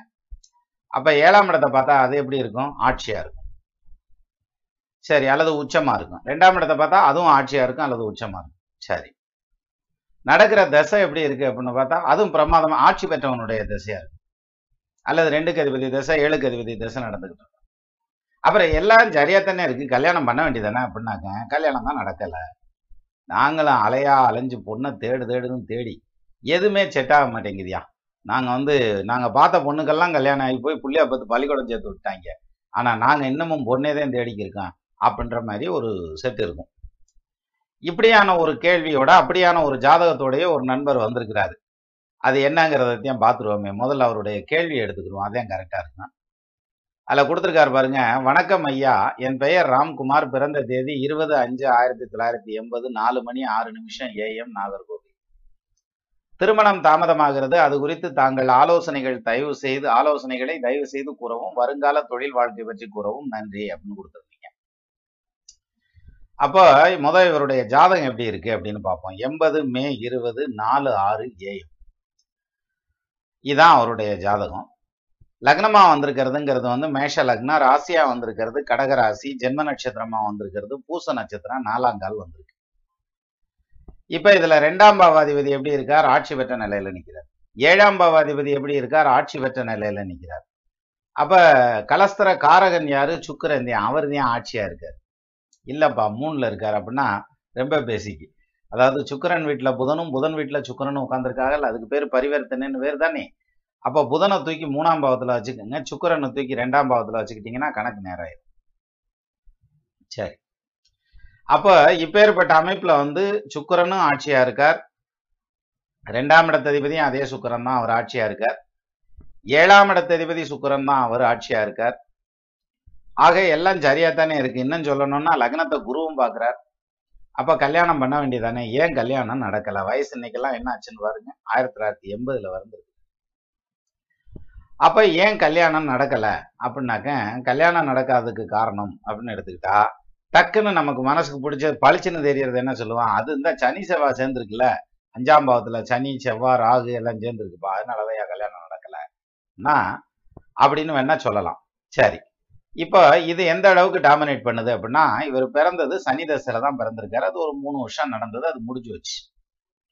அதுக்கப்புறம் சனி முடிஞ்சு புதன் தசை நடந்தது, அது ஒரு பதினேழு வருஷம் நடந்தது. ஆக இருபது வயசு ஆயிடுச்சு. அப்ப சனியும் புதனும் முடிஞ்சதுக்கு அப்புறம் வர்றதுங்கிறது கேது தசை, அது ஒரு ஏழு வருஷம், இருபத்தி ஏழு வருஷம் முடிஞ்சிருச்சு. கணக்கு கரெக்டா தானே வர்றேன். மூணு வருஷம் சனி, புதன் வந்து ஒரு பதினேழு வருஷம் இருபது, புதன் முடிஞ்சதுக்கு அப்புறம் கேது ஒரு ஏழு வருஷம், இருபத்தி ஏழு வருஷம். சரி, இருபத்தி ஏழு வயசு முடிஞ்சதுக்கு அப்புறம் சுக்கிர தசை ஆரம்பிச்சாச்சு. நாற்பது வயசு வரைக்கும் என்ன வேலை? கல்யாணத்தை பண்ணியிருக்கலாம்ல, இந்நேரம் ரெண்டு கல்யாணம் கூட பண்ணியிருந்திருக்கலாம், அம்பிட்டு லேட் ஆகி போச்சு இல்லையா? அப்ப என்ன காரணமா இருக்கும் அப்படின்னா, அதுக்கு வந்து சுக்கிரன் வந்து பதில் சொல்லுவாரா அப்படின்னா கண்டிப்பா சொல்லுவார். எப்படி சொல்லுவார் அப்படின்னா, ஆக்ஷன் தான் நல்லா இருக்கும், ஓவர் ஆக்ஷன் நல்லா இருக்காது அப்படிம்பாங்க. இது ஓவர் ஆக்ஷன்ல போச்சு. அதாவது எப்படின்னா, மூணுல மூணாம் இடத்துல சுக்கிரன் உட்கார்ந்துருந்தாலும் அவர் பரிவர்த்தனை யோகத்துல ரெண்டுல ஆட்சி ஆகிறார். ரெண்டாம் இடத்துலயோ ஏழாம் இடத்துலயோ ஆட்சி பெற்ற கிரகமோ உச்சம் பெற்ற கிரகமோ உட்கார்ந்துருந்தா கல்யாணம் லேட் ஆகும். ஒரு பாயிண்ட். சரி, இந்த கல்யாணம் லேட் ஆகிறத கன்ஃபார்ம் பண்றதுக்கு எதுவும் வழி இருக்கா அப்படின்னாக்க, அஞ்சாம் பாவத்துல ராகு உட்காந்துருக்காரு, அது மட்டுமே போதும். நீங்க அஞ்சுல உட்காந்துருக்க சனி செவ்வாயை தொடணுங்கிறது கூட இல்லை. அஞ்சாம் பாவத்து அஞ்சாம் பாவத்துல ராகு உட்காந்துருக்காரு. அஞ்சாம் இடத்ததிபதி ரெண்டாவது வீட்டுல குடும்பஸ்தானத்துல உட்காந்துருக்காரு. இங்க அஞ்சாம் இடம் பாதிக்கப்பட்டிருக்குது. அஞ்சாம் இடத்ததிபதி நல்ல பொசிஷன்ல உட்காந்துருக்கார். அப்ப அந்த அஞ்சாம் இடம் பாதிச்சது எங்க அதனுடைய எஃபெக்டை காமிக்கும் அப்படின்னா, அந்த அஞ்சாம் இடத்ததிபதி எங்க போய் உட்காந்துருக்காரோ அங்க காமிக்கும். மறுபடியும் சொல்றேன், ஒரு குழப்பம் வந்துடக்கூடாது. இல்லை, அதுக்காக அஞ்சாம் இடம் இந்த ஜாதகத்துல அடி வாங்குது. அஞ்சாம் இடத்ததிபதி அடி வாங்கல, அவர் நல்லா தான் இருக்காரு. சூரியனும் புதனும் சேர்ந்து புதாத்திய யோகத்துல ரிஷபத்துல உட்காந்துட்டாங்க, அதுல பிரச்சனை இல்லை. பரிவர்த்தனை எடுத்துக்கிட்டா கூட ஆட்சி பெற்ற சுக்கிரனோட சூரியன் சேர்றாருன்னு கூட முடிச்சுக்கரலாம், அது ப்ராப்ளம் கிடையாது. ஆனா இந்த அஞ்சாம் இடத்துல வந்து ராகு உட்கார்ந்துருக்காரு. ராகு அஞ்சுல உட்காரலாமா அப்படின்னா, அது வந்து க இது கர்மகாரகன் இல்லையா, அவரு ஒரு அதாவது கொடுக்க வேண்டிய பலனை வந்து ரொம்ப பெர்ஃபெக்டா விரிவா கொடுக்குறவர். இப்ப அஞ்சாம் இடம் அடி வாங்கியிருக்கிறதுனால அந்த அஞ்சாம் இடத்ததிபதி எங்க உட்காந்துருக்கோ அந்த இடத்தின் வழியா இந்த எஃபெக்டை காமிக்கணும். அப்ப அஞ்சாம் இடத்ததிபதி எங்க உட்காந்துருக்காரு? குடும்பஸ்தானத்துல உட்காந்துருக்காரு. அப்ப குடும்பத்தின் வழியா அந்த பிரச்சனையை காமிக்கணும். அப்ப குடும்பத்தின் வழியா காமிக்கணும்னா காலகாலத்துல கல்யாணம் பண்ணி ரெண்டு பேர்த்துக்கும் பிச்சு விட்டு பிரச்சனையை கிளப்பி விட்டு வானாகி மண்ணாகி வழியாகி ஒளியாயின மாதிரி வீணாகி வெட்டியாகி போயிருக்கணும் குடும்பம்னு ஒண்ணு உருவாகி. ஆனா சுக்கிரன் பரிவர்த்தனையில வந்து மாட்டிக்கிட்டதுனால கல்யாணம் வந்து சீக்கிரம் பண்ண முடியாது. அப்ப லேட் பண்ணி தான் பண்ணணும். அப்ப லேட் பண்ணி கல்யாணம் பண்ணா அந்த கல்யாண வாழ்க்கை நல்லா இருக்கும். சரி, முன்னக்கூட்டியே கல்யாணம் பண்ணா கல்யாணம் பண்ணா பிரச்சனை ஆயிடும். ஆனா நடக்காது இல்ல. அதுக்குதான் இப்ப இங்க வந்து சுக்கிரன் ஆட்சி இல்லாம ஈவன் ஆறாம் இடத்துல மறைஞ்சிருந்தா கூட கல்யாணம் ஆயிருக்கும், கல்யாணம் ஆகி பிரச்சனையை கொடுத்துருக்கும். ஆனா அதே சமயத்துல இங்க சுக்கிரன் வந்து பரிவர்த்தனை யோகத்துலதான் இருக்கிறாரு, ஆட்சி பெற்ற நிலையில நிக்கிறாரு. அப்ப சுக்கிர தசையில நிச்சயமா கல்யாணம் பண்ணி வச்சிருவாரு, பட் லேட் ஆகும், ஆனா கல்யாணம் பண்ணி வச்சிருவாரு. சரி, அப்போ சனி செவ்வாய் சேர்ந்திருக்கிறது கல்யாணத்துக்கு லேட்டானா? இல்ல, லேட்டு கிடையாது. லேட்டானதுக்கான காரணம்னு எடுத்துட்டா, ரெண்டுக்கு அதிபதியான சுக்கிரன் பரிவர்த்தனை யோகத்துல ஆட்சி ஆகிறதுங்கிறதும் அஞ்சாம் இடம் அடி வாங்கி நிற்கிறது, அஞ்சாம் இடத்ததிபதி ரெண்டுல நிற்கிறது. இப்ப அடுத்த பாயிண்ட்டுக்கு வருவோம். இப்ப நடந்துட்டு இருக்கிறது அப்படின்னு எடுத்துக்கிட்டா, இவருக்கு சுக்கிர தசையில சனி புத்தி நடந்துட்டு இருக்கு. இது எப்படி இருக்குன்னா, அஞ்சாம் பாவத்துல வந்து செவ்வாய் சனி ராகு குரு எல்லாம் சேர்ந்து உட்காந்துருக்காரு. அதுல சனி உட்காந்துருக்காரு. அந்த சனி ரெட்ராகேட் ஆயிட்டார், வக்ரம் பெற்ற நிலையில நிற்கிறார். நிச்சயம் கல்யாணம் பண்ணி வைக்க மாட்டார் எது சனி புத்தியில. அப்ப சனி புத்தி எப்போ வரைக்கும் ஓடுது? கிட்டத்தட்ட ரெண்டாயிரத்தி இருபத்தி மூணு ஜூன் வரைக்கும் ஓடுது. ரெண்டாயிரத்தி இருபத்தி மூணு ஜூனுக்கு அப்புறம் புதன் புத்தி வருது. புதன் புத்தியில அவருக்கு திருமணம் பண்ணி வைக்கிறதுக்கான அமைப்பு வந்துடும். புதன் எங்க இருக்கார்? மூணு ஆறுக்கு அதிபதியாகி அவர் போய் ரெண்டுல நிற்கிறார். அவர் ரோகிணி நட்சத்திரம், சந்திரன் சாரம் வாங்கி நிற்கிறார். ஆட்சி பெற்றவனுடைய சாரத்துல நிற்கிறார் அந்த புதன். ஆட்சியாவும் நிற்கிறார் புதன் பரிவர்த்தனையில. அப்ப புதன் புத்தியில நிச்சயமா கல்யாணம் நடந்துரும். சரி, அப்போ புதன் புத்தியில நடந்துரும்னா அதுக்கு எதுக்கு நாற்பது வயசு வரைக்கும் உட்காந்துருக்கணும்? ஏன் இதுக்கு முதல் நடந்த திசையிலேயே புதன் புத்தியில கல்யாணம் பண்ணியிருக்கலாம்ல? அப்படின்னா இதுக்கு முத முதல் நடந்தது கேது திசை. இப்ப இந்த கேது தசை புதன் புத்தியில கல்யாணம் ஆகணும்னா அங்க புதன் வக்ரமா இருந்தா கல்யாணம் ஆயிருக்கும். சரியா? ஏன்னா கேதுவுக்கும் இன்னொரு வக்ர கிரகத்துக்கும் ரிலேட்டிவிட்டி ரொம்ப ஜாஸ்தியா இருக்கும். ஆனா கேது நின்னஸ்தானாதிபதி சனி செவ்வாய் ஆயிட்டார். கேது உட்கார்ந்துருக்க காலும் செவ்வாயினுடைய சாரம். அதனால கேதுல கல்யாணம் பண்ண முடியாது. அப்ப சுக்கிரன்ல தான் பண்ணி ஆகணும். அப்படின்னா இது வரிசையா அடுத்தடுத்து வந்து நடந்து வந்த புத்திகள்ல எதுலையும் கல்யாணம் ஆகல. இப்ப சனி புத்தியில வந்து உட்காந்துருக்காரு. சனி புத்தி முடிஞ்சு புதன் புத்தியில கல்யாணம் ஆயிடும். இப்போ அவர் கேட்டிருக்க கேள்வியை பாருங்க, கல்யாணம் எப்போ நடக்கும்? அதுவும் போயிருச்சியா, நாற்பது வயசு ஆச்சு, அம்பிட்டு போயிலும் கல்யாணம் பண்ணி செட்டில் ஆகிட்டேன், நாங்கள் இன்னும் ஜும்மதியாக இருக்கோம், எப்பத்தையும் கல்யாணம் நடக்கும்ன்ற கேள்விக்கான பதில், அதாவது திருமணம் தாமதமாகிறது. அவர் தெளிவாக கொடுத்துருக்காரு, திருமணம் நடக்கவில்லைன்னு கொடுக்கல, தாமதமாகிறது, அது குறித்து தங்கள் ஆலோசனைகளை தயவு செய்து கூறவும் அப்படின்னு கொடுத்துருக்கீங்க. கண்டிப்பாக திருமணம்னு ஒன்று உண்டு, கல்யாணம்னு ஒன்று உண்டு, மனைவின்னு ஒருத்தி வருவா, உங்களுக்கு குடும்பம்னு ஒன்று வந்துடும். சரி, வருங்கால தொழில் வாழ்க்கையை பற்றி கூறவும் அப்படின்னு அடிஷனலா ஒரு கொஸ்டின் போட்டு வச்சிருக்காரு. அது என்ன? வருங்கால தொழில் வாழ்க்கை. இப்ப வந்து சுக்கிரதசையில கிட்டத்தட்ட ஒரு பாதியை தாண்டி வந்தாச்சு. இன்னமும் தொழில் ஸ்தானத்துல அவருடைய சாட்டிஸ்பேக்ஷனுக்கு தொழில் இல்லைங்கிறது தான் இது காமிக்குது இல்லையா? ராகு சாரம் வாங்கி நிற்கிறதுங்கிறதுனால அந்த இந்த ம மன உளைச்சல், அதாவது தொழில் திருப்தி இல்லைங்கிற மாதிரியான சூழல். அப்படி கிடையாது. இந்த சனி புத்தி வந்து தொழில் காரகன், பத்தாம் இடத்த அதிபதி. அவர் வந்து புத்தி நடத்திக்கிட்டு இருக்கார். அவர் வக்ரமானனால பிரச்சனை. அவர் சனி செவ்வாய் சேர்ந்திருக்கிறதுங்கிறதுனால பிரச்சனை இல்லை, ராகுவோட சேர்ந்திருக்கிறதுனால பிரச்சனை இல்லை, கூட குரு இருக்கிறதுங்கிறது ஒன்பதுக்கு அதிபதி, அதனால பிரச்சனை வராது. ஆனா வக்ரம் பெற்ற கிரகம் அப்படிங்கிறதுனால எல்லாம் பாசிட்டிவா இருந்து அந்த வக்ரம்னு வந்ததுனால அப்படியே நெகட்டிவா திருப்புங்க. அப்ப தொழில் ரீதியா பிரச்சனைகளை சந்திக்கணும், அது சம்பந்தப்பட்ட பொருளாதார கஷ்டத்தை சந்திக்கணும் அப்படின்ற மாதிரியான அமைப்பு. அதுக்கும் இந்த சனி புத்தி தான் முடியணும். எதுக்கும்? ஏன்னா அவர் கேட்டிருந்தது சொந்த தொழில். அப்போ புதன் வந்து வியாபாரத்தை குறிக்கக்கூடிய கிரகம், தொழில வந்து வியாபாரத்துல முன்னேற்றத்தை குறிக்கக்கூடியது. ஏன்னா மூணாம் இடத்துல ஆட்சி ஆகிறார், அவர் வக்ரமாகல. அப்போ இந்த இந்த ஜாதகத்தை பொறுத்த வரைக்கும் புதன் வக்ரமாயிருந்தா கேது தசை புதன் புத்தியில கல்யாணம் ஆயிருக்கும். வக்ரம் ஆகாதனால சுக்கிர தசை புதன் புத்தியில ஒரு கல்யாணம் ஆகும். இல்ல இல்ல நான் இனிமே கல்யாணம்லாம் பண்ண மாட்டேன், எனக்கு கல்யாணமே வேணாம், எவனாவது கல்யாணத்தை பத்தி பேசுறீங்க, கல்லை விட்டு அடிச்சு போக வேண்டாம் அப்படின்ற கண்டிஷன்ல அவர் வெறுத்து போனாலும் கல்யாணம் நடக்கும். இப்ப இந்த ரெண்டு மூணு நாளைக்கு முன்னாடி ஒரு கமெண்ட் ஏதோ ஒரு வீடியோல பார்த்தேன். ஒரு இடத்துல வக்ரமான கிரகத்தினால நல்லது நடக்கும்ன்றீங்க, ஒரு இடத்துல வக்ரமானனால பூரா கெட்டு போச்சுன்றீங்க அப்படின்ற மாதிரியான அமைப்புல ஒருத்தர் ஒரு கொஸ்டின் கேட்டிருந்தாரு. அதாவது உப்பு நம்ம போட்டுத்தான் ஆகணும் சாப்பாட்டுல, ஆனா அதுக்கு ஒரு லிமிட் இருக்குது. அந்த உப்பு இல்லாம சாப்பிட்றதுக்குன்னு ஒரு சில பதார்த்தங்கள் இருக்கு, அதை உப்போட சாப்பிட முடியாது நம்ம. சரியா? ஒரு ஸ்வீட் சாப்பிட்றோம்னா கொஞ்சம் உப்பு போட்டுக்கங்க, நல்லா ருசியா இருக்கும்னா சொல்ல முடியாது. அப்ப ஸ்வீட்டுங்கிற இடத்துல உப்பு போட முடியாது. அதே சமயத்துல ஒரு சாம்பார் சாப்பிட்றோம் அப்படின்னம்னாக்கா அதுல உப்பு போடணும், ஆனா அளவா போடணும். அதுக்கு மேல போட்டாலும் பத்தாம இது ரொம்ப அதிகமா போயிடும், சாப்பிட முடியாது. அதே மாதிரி உப்பில்லா பண்ணோம் குப்பை இல்லைன்றான். அது மாதிரி ஒரு சின்ன எடுத்துக்காட்டு மட்டும் சொல்லிடுறேன். ராகுவோட கேதுவோட நின்ன கிரகங்கள் அல்லது ராகுவுக்கு கேதுவுக்கு வீடு கொடுத்த கிரகங்கள் வக்ரம் பெற்று அதனுடைய தசை நடந்ததுன்னா அது யோக தசை. இது நான் பல இடங்கள்ல சொல்லியிருக்கேன். ஆனா அதே இது வந்து ராகு நின்ன ஸ்தானாதிபதி நீசம் ஆயிட்டாருன்னு வச்சுக்கிறீங்க, வக்ரம்லாம் ஆகல, அல்லது ஆறெட்டு பன்னெண்டுல மறைஞ்சிருக்காரு, அவர் வக்ரம் ஆகல, நீசம் கூட வேணாம், ஆறெட்டு பன்னெண்டுல மறைஞ்சுக்கிட்டாரு, வக்ரம் ஆகல அப்படின்னா அந்த திசை கடுமையான திசையா இருக்கும். எது ராகு தசை நடந்தாலும் சரி, அந்த டெபாசிட்டருடைய தசை நடந்தாலும் சரி, கடுமையான திசையா இருக்கும். அப்ப இந்த இடத்துல வக்ரம் ஆனாத்தான் நல்லது. இன்னொரு பக்கம் குரு தசை நடக்குது, அந்த குருவுக்கு வீடு கொடுத்தவன் அல்லது கால் கொடுத்தவன் வக்ரம் ஆகி நிக்கிறேன், அது பஞ்சாயத்துல தான் போய் முடியும், அங்க வக்ரம் ஆகக்கூடாது. அதனாலதாங்க ஜோசியன் சிக்கலான விஷயம்ன்றியா புரிஞ்சுக்கிறதுங்கிறது வந்து நம்ம கடல் மாதிரி எம்பிட்டு வேணாலும் புரிஞ்சுக்கிட்டே போகலாம். அப்ப இந்த வக்ரம் வந்து இந்த இடத்துல நல்லா இருக்கும், அந்த இடத்துல நல்லா இருக்காது. சரியா? வீட்டுல அப்பா இருக்காங்க, ஸ்கூலுக்கு போகல அவர் ஹெட் மாஸ்டர் ஆயிடுவாரு, அப்புறம் வீட்டுக்கிட்ட வரையில அந்த அசோசியேஷனுக்கு வரையில அவர் பிரசிடெண்டா இருக்கலாம், இன்னொரு இடத்துக்கு பெற்றோர் ஆசிரியர் கழகத்துக்கு போனார்னா அவர் வேற ஏதாவது ஒரு வகையில வந்து ஒரு போஸ்டிங்ல இருக்கலாம், பொருளாளராக இருக்கலாம்.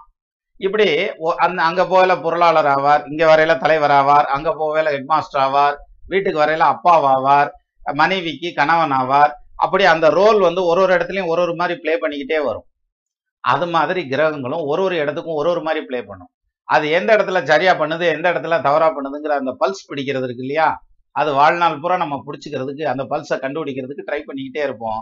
அதுக்குள்ள வந்து ஜோசியம் கத்து முடிச்ச மாதிரி தான், அதாவது ஒருத்தனுடைய ஆயுட்காலமே அதுக்குள்ள முடிஞ்சு போயிடும். ஏன்னா அதான் கற்றது கையளவு கல்லாதது உலகளவன கற்ற கலைமடந்தை ஓதுகிறாள் மெத்த வெறும் பந்தயம் கூற வேண்டாம் புலவீர்கள் எறும்பும் தன் கையால் எஞ்சான் அப்படின்னு அவை கிளவி சொன்னாங்க இல்லையா. அவங்க படிக்காத படிப்பா, அவங்க எழுதாத பாட்டா? ஆனா அந்த அம்மா சொன்னதே அப்படி சொல்லியிருக்காங்கன்னா என்ன அர்த்தம், நம்ம கற்றது கையளவு தான். அந்த வகையில தான் இந்த ஜாதகத்தை பொறுத்த வரைக்கும் இவருக்கு வந்து வக்ரம் அப்படிங்கிறது வந்து இந்த இடத்துல பாசிட்டிவா வேலை செய்யணும்னா கேது திசையில பாசிட்டிவா வேலை செஞ்சிருக்கும், புதன் புத்தி வக்ரமா இருந்தா. இங்க சுக்கிர திசை புதன் புத்தியில நிச்சயமா திருமணம் நடக்கும், சனி புத்தி முடிஞ்சதும் திரும்ப இதுன கல்யாணங்கிறது வந்து சிறப்பா இருக்கும். அதே மாதிரி இதுவும் நல்லா இருக்கும், இது தொழில் ஸ்தானமும் விரிவா இருக்கும் அப்படிங்கிறதான் இதனுடைய நிலை.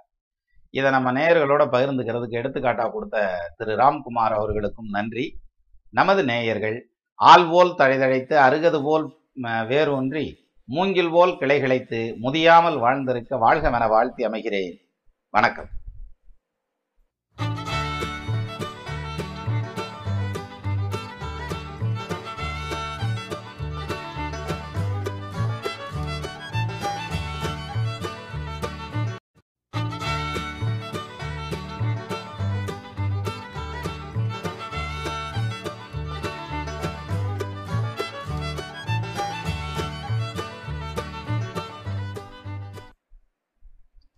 ஐந்து கரத்தனை ஆனை முகத்தினை இந்தின் இளம்பிரை போதும் ஈற்றனை நந்தி மகந்தனை ஞான கொழுந்தனை புந்தியில் வைத்தடி போற்றுகின்றேனே. வணக்கம். பிள்ளைகளை பெத்து வளர்த்து ஆளாக்கி அப்படின்னு சொல்றோம் இல்லையா, அந்த வகையில பிள்ளைகளை பெத்து வளர்த்து ஆளாக்கல அந்த பிள்ளைய சொன்னபடி கேட்கலங்கல பெத்தவங்களுக்கு வந்து மனசு கிடந்து பதறும். அதுலேயும் ஒரு சிலர் வந்து ஆம்பளை பிள்ளைய பெற்றுட்டாங்கன்னா அந்த பசங்க வந்து அயம்படுத்துகிற வாடு அவங்க அப்பனை போட்டு பாடாப்படுத்தி அவங்க அம்மாவை போட்டு பாடாப்படுத்தி சிலர் இதுன்னு இன்னும் எக்ஸ்ட்ரீம் லெவலுக்கு போயிடுவாங்க, கை நீட்டி சாப்புன்னு அரைஞ்சி விடுவாங்க. அப்படியும் போகிறது உண்டு. அந்த வளர்த்த கடா மார்பில் பாயுது அப்படின்லாம் சொல்கிறாங்கல்ல, அந்த மாதிரியான சுச்சுவேஷனுக்கு ஆளாவாங்க சில தாய் தாப்பனார். சிலரை பொறுத்த வரைக்கும் அப்படின்னு எடுத்துக்கிட்டால் இது ரொம்பவே வந்து படுத்தி எடுப்பான் அப்படிங்கிறதுனால எங்கனையாவது கொண்டு போய் விட்டுட்டா கூட பரவாயில்ல, ஏதாவது ஒரு வேலைக்கு போனால் பரவாயில்ல, இதை ஹாஸ்டலில் கூட கொண்டு போய் விட்டுறலாம் படிக்கிற பிள்ளைகளா இருந்தால் அப்படின்ற மாதிரியான அமைப்பு வரும். இது ஆம்பளை பையனுக்கு சரி. பொம்பளை பிள்ளை சொன்னோடைய கேட்கலன்னா அப்போ வந்து ரொம்ப மனசு வைப்ரேஷன் ஆகும்ல. அப்போ என்னதே எப்படித்தான் இருக்கேன் அந்த ஏற்று பேசுகிறாங்க, தாய் தாப்பனார் சொல்கிறது எல்லாத்துக்கும் மறுத்து பேசுகிறாங்க அப்படின்னாக்க அது வந்து உண்மையிலேயே பெற்றோர்களுக்கு ரொம்ப வலிக்கக்கூடிய ஒரு விஷயம்தான். அப்போ எப்படித்தான் இருக்கு அவங்க ஜாதகம் அப்படின்றதுக்கு நமக்கு ஒரு ஜாதகம் எடுத்துக்காட்டாக கொடுத்துருக்காரு நம்ம நேயர் ஒருத்தர். வந்து அது ஒரு கேள்வியாகவே கேட்டிருக்காரு. முதல்ல அவருடைய கேள்விக்கு போவோம். என்ன கேள்வி கேட்டிருக்காரு, dear sir, my daughter name is Sonika, place of birth is Vellore, date of birth is twenty seven March two thousand two thousand one time of birth is two twenty. இந்த டூ டுவெண்ட்டின்னு கொடுத்தது வந்து ஏஎம்மா பிஎம்மான்னு கொடுக்கல, அதனால நான் ரயில்வே டைம் டூ டுவெண்ட்டின்னு எடுத்துக்கிறேன், mid நைட்டுன்னு. திருப்பி நை இல்லை சார் மத்தியானம் டூ டுவெண்ட்டின்னு திருப்பியும் போட்டுறாதீங்க, நான் மறுபடியும் வந்து அதுக்கு தேடி பிடிச்சி பதில் சொல்ல முடியாது, அதனால அதை விட்டுருவோம். ஸோ இருபத்தி ஏழு மார்ச் ரெண்டாயிரத்தி பதினொன்று டைம் ஆஃப் பர்த் வந்து ரெண்டு இருபது. How will be her future அப்படின்னு கொடுத்துருந்தீங்க. டசன்ட் ஹியர் அவர் வேர்ட்ஸ், எங்கள் வார்த்தை ஒன்றையுமே கேட்க மாட்டேங்கிறா சார், காதுலேயே போட்டுக்க மாட்டேங்கிறா சார்னு கொடுத்துருந்தீங்க. இப்போ இந்த ஜாதகம் என்ன சொல்லுது அப்படிங்கிறத பார்த்தா நமக்கு நிறைய விஷயங்கள் புரிவிடும். ரெண்டாயிரத்தி ஒன்று மார்ச் மாதம் இருபத்தி ஏழாம் தேதி ரெண்டு மணி இருபது நிமிஷத்துக்கு பிறந்தது அப்படின்னு சொல்லி கொடுத்துருந்தாங்க. லக்னமாக வந்திருக்கிறதுங்கிறது வந்து மகர லக்னம், ராசியாக வந்திருக்கிறது மேசராசி, ஜென்ம நட்சத்திரமாக வந்திருக்கிறது அஸ்வினி நட்சத்திரம். அப்போது அஸ்வினி நட்சத்திரம் நல்ல நட்சத்திரம் தான், தோஷம் இல்லாத நட்சத்திரம் தான், நல்லத்தையா இருக்குது கேட்குறதுக்கு. லக்னாதிபதினு சொல்லக்கூடிய சனீஸ்வரன் அவர் போய் அஞ்சுல திரிகோணத்துல உட்காந்துருக்காரு, ஆயிலாம் நல்லபடியா கொடுத்துருக்கு. இப்போ பிரச்சனை வந்து தாய் தகப்பனார் சொல்லபடி கேட்க மாட்டேங்கிறாலே அதுக்கு என்ன காரணமா இருக்கும் அப்படின்னா இப்போ நடக்கிற தசையத்தையும் பிடிக்கணும். இப்போ நடக்கிற தசை சுக்கிர தசை நடக்குது, சுக்கிர தசையில சனி புத்தி நடக்குது. சரி, இப்போ இந்த சுக்கிர தசை எந்த அளவுக்கு டாமினேட் பண்ணுது அப்படின்னு பார்த்தா புத்திஸ்தானம்னு சொல்லக்கூடிய அஞ்சாம் இடத்ததிபதி சுக்கிரன், பத்தாம் இடத்ததிபதியும் சுக்கிரன் தான். சரி, அஞ்சாம் இடத்ததிபதி உச்சம் பெற்ற நிலையில நின்னா நல்ல படிப்பு, நல்ல கௌரவம், சொசைட்டியில் ஒரு அந்தஸ்து, கௌரவத்தை சம்பாதிச்சு கொடுக்கணும், மரியாதையை சம்பாதிச்சு கொடுக்கணும். சின்ன வயசுல எவ்வளோ டேலண்டாக இருக்கு பாரியா, எவ்வளோ புட்சாலியாக இருக்கு பாரியா அப்படின்ற மாதிரி ஒரு மிகப்பெரிய டேலண்ட்டை சம்பாதிச்சு கொடுக்கணும், பேரு புகழை சம்பாதிச்சு கொடுக்கணும் அப்படிங்கிற மாதிரியான அமைப்பு தான். அந்த இடத்துல சுக்கிரன் வந்து அஞ்சுக்கு அதிபதியாகி மூணுல நிற்கிறதுனால சொல்லலாம். அதே மாதிரி ஒரு தான் ஈடுபட்டிருக்கக்கூடிய காரியங்களில் மிகப்பெரிய சக்ஸஸ் எல்லாம் அந்த பொண்ணு அடையணுங்கிற மாதிரியான அமைப்பு. ஸோ ஒரு சிறப்பான வாழ்க்கை அப்படிங்கிறது இந்த பீரியட்ல சொல்லலாம், எது சுக்கிர தசையில. ஆனா அப்படியே ஒரே ஒரு பாயிண்ட் சேஞ்ச் ஓவர் மட்டும் மாற்றி விடுங்க, அந்த சுக்கிரன் வக்ரமாயிட்டார், அப்படியே திருப்பி போடுங்க. மரியாதையை குறைச்சிக்கிற விதமா, பெற்றோர்களுக்கு பயம் கொடுக்கக்கூடிய விதமா, அதே மாதிரி பொருளாதாரத்தில் சேதம் பண்ணுற விதமா, தான் ஈடுபட்டிருக்க காரியங்களில் வந்து சிரத்தை இல்லாமல் செய்கிறது. இப்போ படிக்கிறதாவே இருந்தாலும் அதுலேயும் சிரத்தை இல்லாமல் செய்கிறது அப்படிங்கிற மாதிரியான ஒரு கடுமையான டைம் வந்து சொல்லு அப்படின்னு சொல்லி சொல்லிடுறான். இதில் இந்த மூணாம் பாவத்தில் சுக்கிரன் வந்து வக்ரமாய் நிற்கிறார். சும்மா இல்லை, அவர் கூட சூரியனும் நிற்கிறார், வகை கிரகம் சூரியன். உட்காந்துருக்கிற இடம் வந்து உச்சஸ்தானம். அப்போ இந்த இடத்துல சூரியனும் சுக்கிரனும் சேர்றதுனால அப்பாவுக்கும் பிள்ளைக்கும் ஒத்து போகிற விஷயங்கள் நிறைய இடிக்கும், ஏன்னா சுக்கிரன் வக்ரம் ஆயிட்டதுனால. சரி, இப்போ நாலாம் இடத்துல சந்திரன் உட்காந்துருக்காரு. அப்போ அம்மா சொல்லும் கசக்கும், அப்பையும் சொல்லும் கசக்கும், மூத்தோர் சொல்லும் முதுநெல்லிக்காயும் முன்னே கசக்கும் பின்னே இனிக்கும்ன்றது இந்த ஜாதகத்தில் பார்த்தோம்லாம். சரி, இப்போ அடுத்தது, அதாவது இந்த சுக்கிர தசை இருபது வருஷம் நடக்குது. இதில் பாருங்க பியூட்டியை, அந்த சுக்கிரன் மட்டும்தான் வக்ரம், ஒரே ஒரு கிரகம் தான் வக்ரம் இல்லையா. இயல்பார் வக்ரமாக இருக்கக்கூடிய ராகு எதை விட்டுருங்க, ஒரே ஒரு கிரகம் தான் வக்ரம். அந்த சுக்கிரன் தசை நடத்துறதுங்கிறது இவங்களால தாங்க முடியல டாமினேஷனை. இப்போ இதே இது ஆம்பளை பிள்ளையா இருந்தால் அப்போ நான் கை நீட்டி தட்டிடுவேன், அது மாதிரியான அமைப்பு. அப்போ இந்த ஜாதகத்தை பொறுத்த வரைக்கும் இந்த சுக்கிர தசை எந்த அளவுக்கு இருக்கும் அப்படின்னா, சுக்கிர தசை தாய் தகப்பனார் மனசை சிரமப்படுத்துகிற அளவுக்கு இருக்கிறதுக்கான வாய்ப்பு உண்டு. சரி, இதுக்கு அடுத்து வர்றது சூரிய தசை வருதே, அது நல்லா இருக்குமா அப்படின்னா அஷ்டமாதிபதி எட்டுக்கு அதிபதி, எட்டுக்கு அதிபதி மூணாம் இடத்துல மறையிறதுங்கிறது நல்ல விஷயம்தான். ஆனால் அவர் உட்காந்துருக்க கால் பாருங்க, சனி சாரம் வாங்கியிருக்காரு. சனி வந்து லக்னாதிபதி ரெண்டுக்கு அதிபதி, அவர் போய் அஞ்சில் அதே கௌரவஸ்தானத்தில். அவர் கூட குரு உட்காந்துருக்காரு, பிடிவாதம் ஜாஸ்தியாகத்தான் இருக்கும். அது சுக்கிரன்லேயே இருக்கு, அப்புறம் சூரியன்லேயும் அப்படித்தான் இருக்கும்.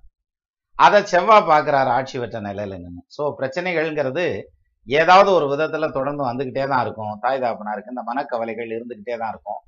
ஆனால் தாய் தகப்பனாருடைய மனோநிலையும் தாய் தகப்பனாருடைய அன்பு பாசம் அத்தனையும் இந்த பிள்ளை புரிஞ்சுக்கிறதுக்கான நேரம் அப்படிங்கிறது கேதுல வராது, சுக்கிரன்ல வராது, சூரியன்ல வராது, சந்திரன்ல வரும். அப்போ இருபத்தி அஞ்சு வருஷம் முடிஞ்சிடும் சுக்கிர தசையில, சூரிய தசையில முப்பத்தி ஒன்று முடிஞ்சிடும். முப்பத்தி ரெண்டு வயசுல வர்ற சந்திர தசையில கரெக்டு, தாய் தகப்பனார் கரெக்டாத்தேன்னு சொன்னாங்க அப்படின்ற மாதிரியான ஒரு மனோநிலை வரும். கண்கட்டதுக்கு அப்புறம் சூரிய நமஸ்காரம் தான், அதுக்கப்புறம் புத்தி வந்தா என்ன வராட்டி என்ன போங்கப்பான்ட்டு போயிடலாம், அது மாதிரியான ஒரு அமைப்பு. சரி, ஃப்யூச்சர் நல்லா இருக்குமா அப்படிங்கிற மாதிரியான கேள்விக்கான பதில் அருமையாக இருக்கும். இதில் வந்து படிப்பில் சக்ஸஸ் ஆகி முதல் ரேங்க் வர்றவங்க மட்டும்தான் லோகத்தில் ஜெயிக்கிறாங்க, பாக்கி யாருமே ஜெயிக்கிறது இல்லை அப்படின்னு அர்த்தம் கிடையாது. படிப்புங்கிறது வாழ்க்கையில் இருக்கக்கூடிய பத்து பல விஷயங்களில் இது ஒரு கிரைட்டீரியா. இதில் வந்து இவங்க ஒரு சிலர் ஜெயிச்சுட்டு போயிடுறாங்க, சிலர் படிக்காமலேயே ஜெயிக்கிறான் இல்லையா. அந்த வகையில் இந்த பிள்ளைக்கு வந்து அரசு துறையில் வேலை கிடைக்கிறதுக்கான யோக பாக்கியம் உண்டு, படிக்காமலேயே ஜெயிக்கிறதுக்கான யோகமும் இருக்குது, படிப்பா ஃப்யூச்சர் நல்லா இருக்குது, எபோவ் ஆவரேஜில் நிற்கக்கூடிய ஜாதகியாக இருக்கும். ஆனாலும் அந்த பிள்ளையோடைய வாழ்க்கை வந்து ரொம்ப பிரமாதமாக இருக்கும் அப்படின்ற மாதிரியான அமைப்பை எடுத்துக்கிடலாம். இப்போ அவர் கேள்வி என்ன கேட்டிருந்தாரு, how will be her future, அந்த பொண்ணுடைய ஃப்யூச்சர் எப்படி இருக்கும், ரொம்ப அருமையாக இருக்கும். அதில் பிரச்சனை இல்லை, பொருளாதாரமாகட்டும், தொழிலாகட்டும், இது வருமானமாகட்டும், குடும்பம் அப்படின்னு போகிறப்ப மட்டும் இந்த பிள்ளையுடைய டாமினேஷன் கூடுதலாக இருக்கும், வர்ற மாப்பிள்ளையுடைய டாமினேஷன் கம்மியாக இருக்கும், இருக்கணும், இருந்தால் தான் ஓடும், இல்லாட்டி சண்டை கட்டிக்கிடுவாங்க. ஸோ அப்படித்தான் இருக்குன்னு கவலைப்பட வேண்டாம், சரியா. அந்த வகையில் இது ஒரு பெற்றோர்களுடைய சொல் பேச்சு தட்டி பேசுகிறாங்க அப்படின்னா நிச்சயமாக சூரியன் சந்திரன் அது வந்து ரெண்டு கிரகங்களில் ஏதாவது ஒன்று பாதிக்கப்பட்டு தான் இருக்கும், அல்லது அஞ்சாம் இடத்ததிபதி பாதிக்கப்பட்டு அதனுடைய தசை நடந்துனா நடந்ததுன்னா அது வந்து வயசு கூடுதலான காலங்களில் இருந்தால் என்ன பண்ணும், பொருளாதாரத்தில் பாதிக்கலாம், உடல் நலத்தில் பாதிக்கலாம், அல்லது சோசியல் ஸ்டேட்டஸில் பாதிக்கலாம், அந்த மாதிரியான செக்மெண்ட்டில் போகும். வயசு கம்மியாக இருந்தால் என்ன பண்ணும், இது மாதிரி பண்ணும். அதாவது தாய் தகப்பனாருக்கு மிகப்பெரிய கவலைகள் கொடுக்கணும் அப்படிங்கிற மாதிரியான ஒரு அமைப்பெல்லாம் இதில் கொடுக்கறதுக்கான அம்சம் உண்டு. அப்போது ஒரு அந்த அதாவது அது பொண்ணோட ஜாதகமாக இருந்தாலும் பையனுடைய ஜாதகமாக இருந்தாலும் அஞ்சாம் இடத்ததிபதி திசை நடந்து அது பாதிக்கப்படாமல் இருந்தால் அது யோகத்தை கொடுக்கணும். அந்த அஞ்சாம் இடத்ததிபதி ஏதாவது ஒரு விதத்தில் பாதிக்கப்பட்டிருந்தால் அவங்களுடைய படிப்பு மட்டுமல்ல பெற்றோர்களோடு கூடிய அந்த அண்டர்ஸ்டாண்டிங்லேயும் முன்ன பின்னத்தையாக இருப்பாங்க. அதை நீங்கள் அட்ஜஸ்ட் பண்ணித்தான் ஓட்டணும் அப்படின்றதும் அப்படின்றதுக்கும் இந்த ஜாதகம் ஒரு எடுத்துக்காட்டு. அப்படியான ஒரு எடுத்துக்காட்டு ஜாதகத்தை கொடுத்த நம்ம நண்பருக்கும் நன்றி. உங்கள் பொண்ணுடைய வாழ்க்கை ரொம்ப சீரும் சிறப்புமாக வரும், நல்லபடியாக வரணும்னு நானும் வேண்டிக்கிறேன். படிப்பு மட்டும் கொஞ்சம் சுமாராக இருக்கும், மற்றபடியாக நல்லபடியாக வரும். நமது நேயர்கள் ஆள்போல் தழைதழைத்து அருகது போல் வேரூன்றி மூங்கில் போல் கிளைகிழைத்து முதியாமல் வாழ்ந்திருக்க வாழ்கவென வாழ்த்தி அமைகிறேன். வணக்கம்.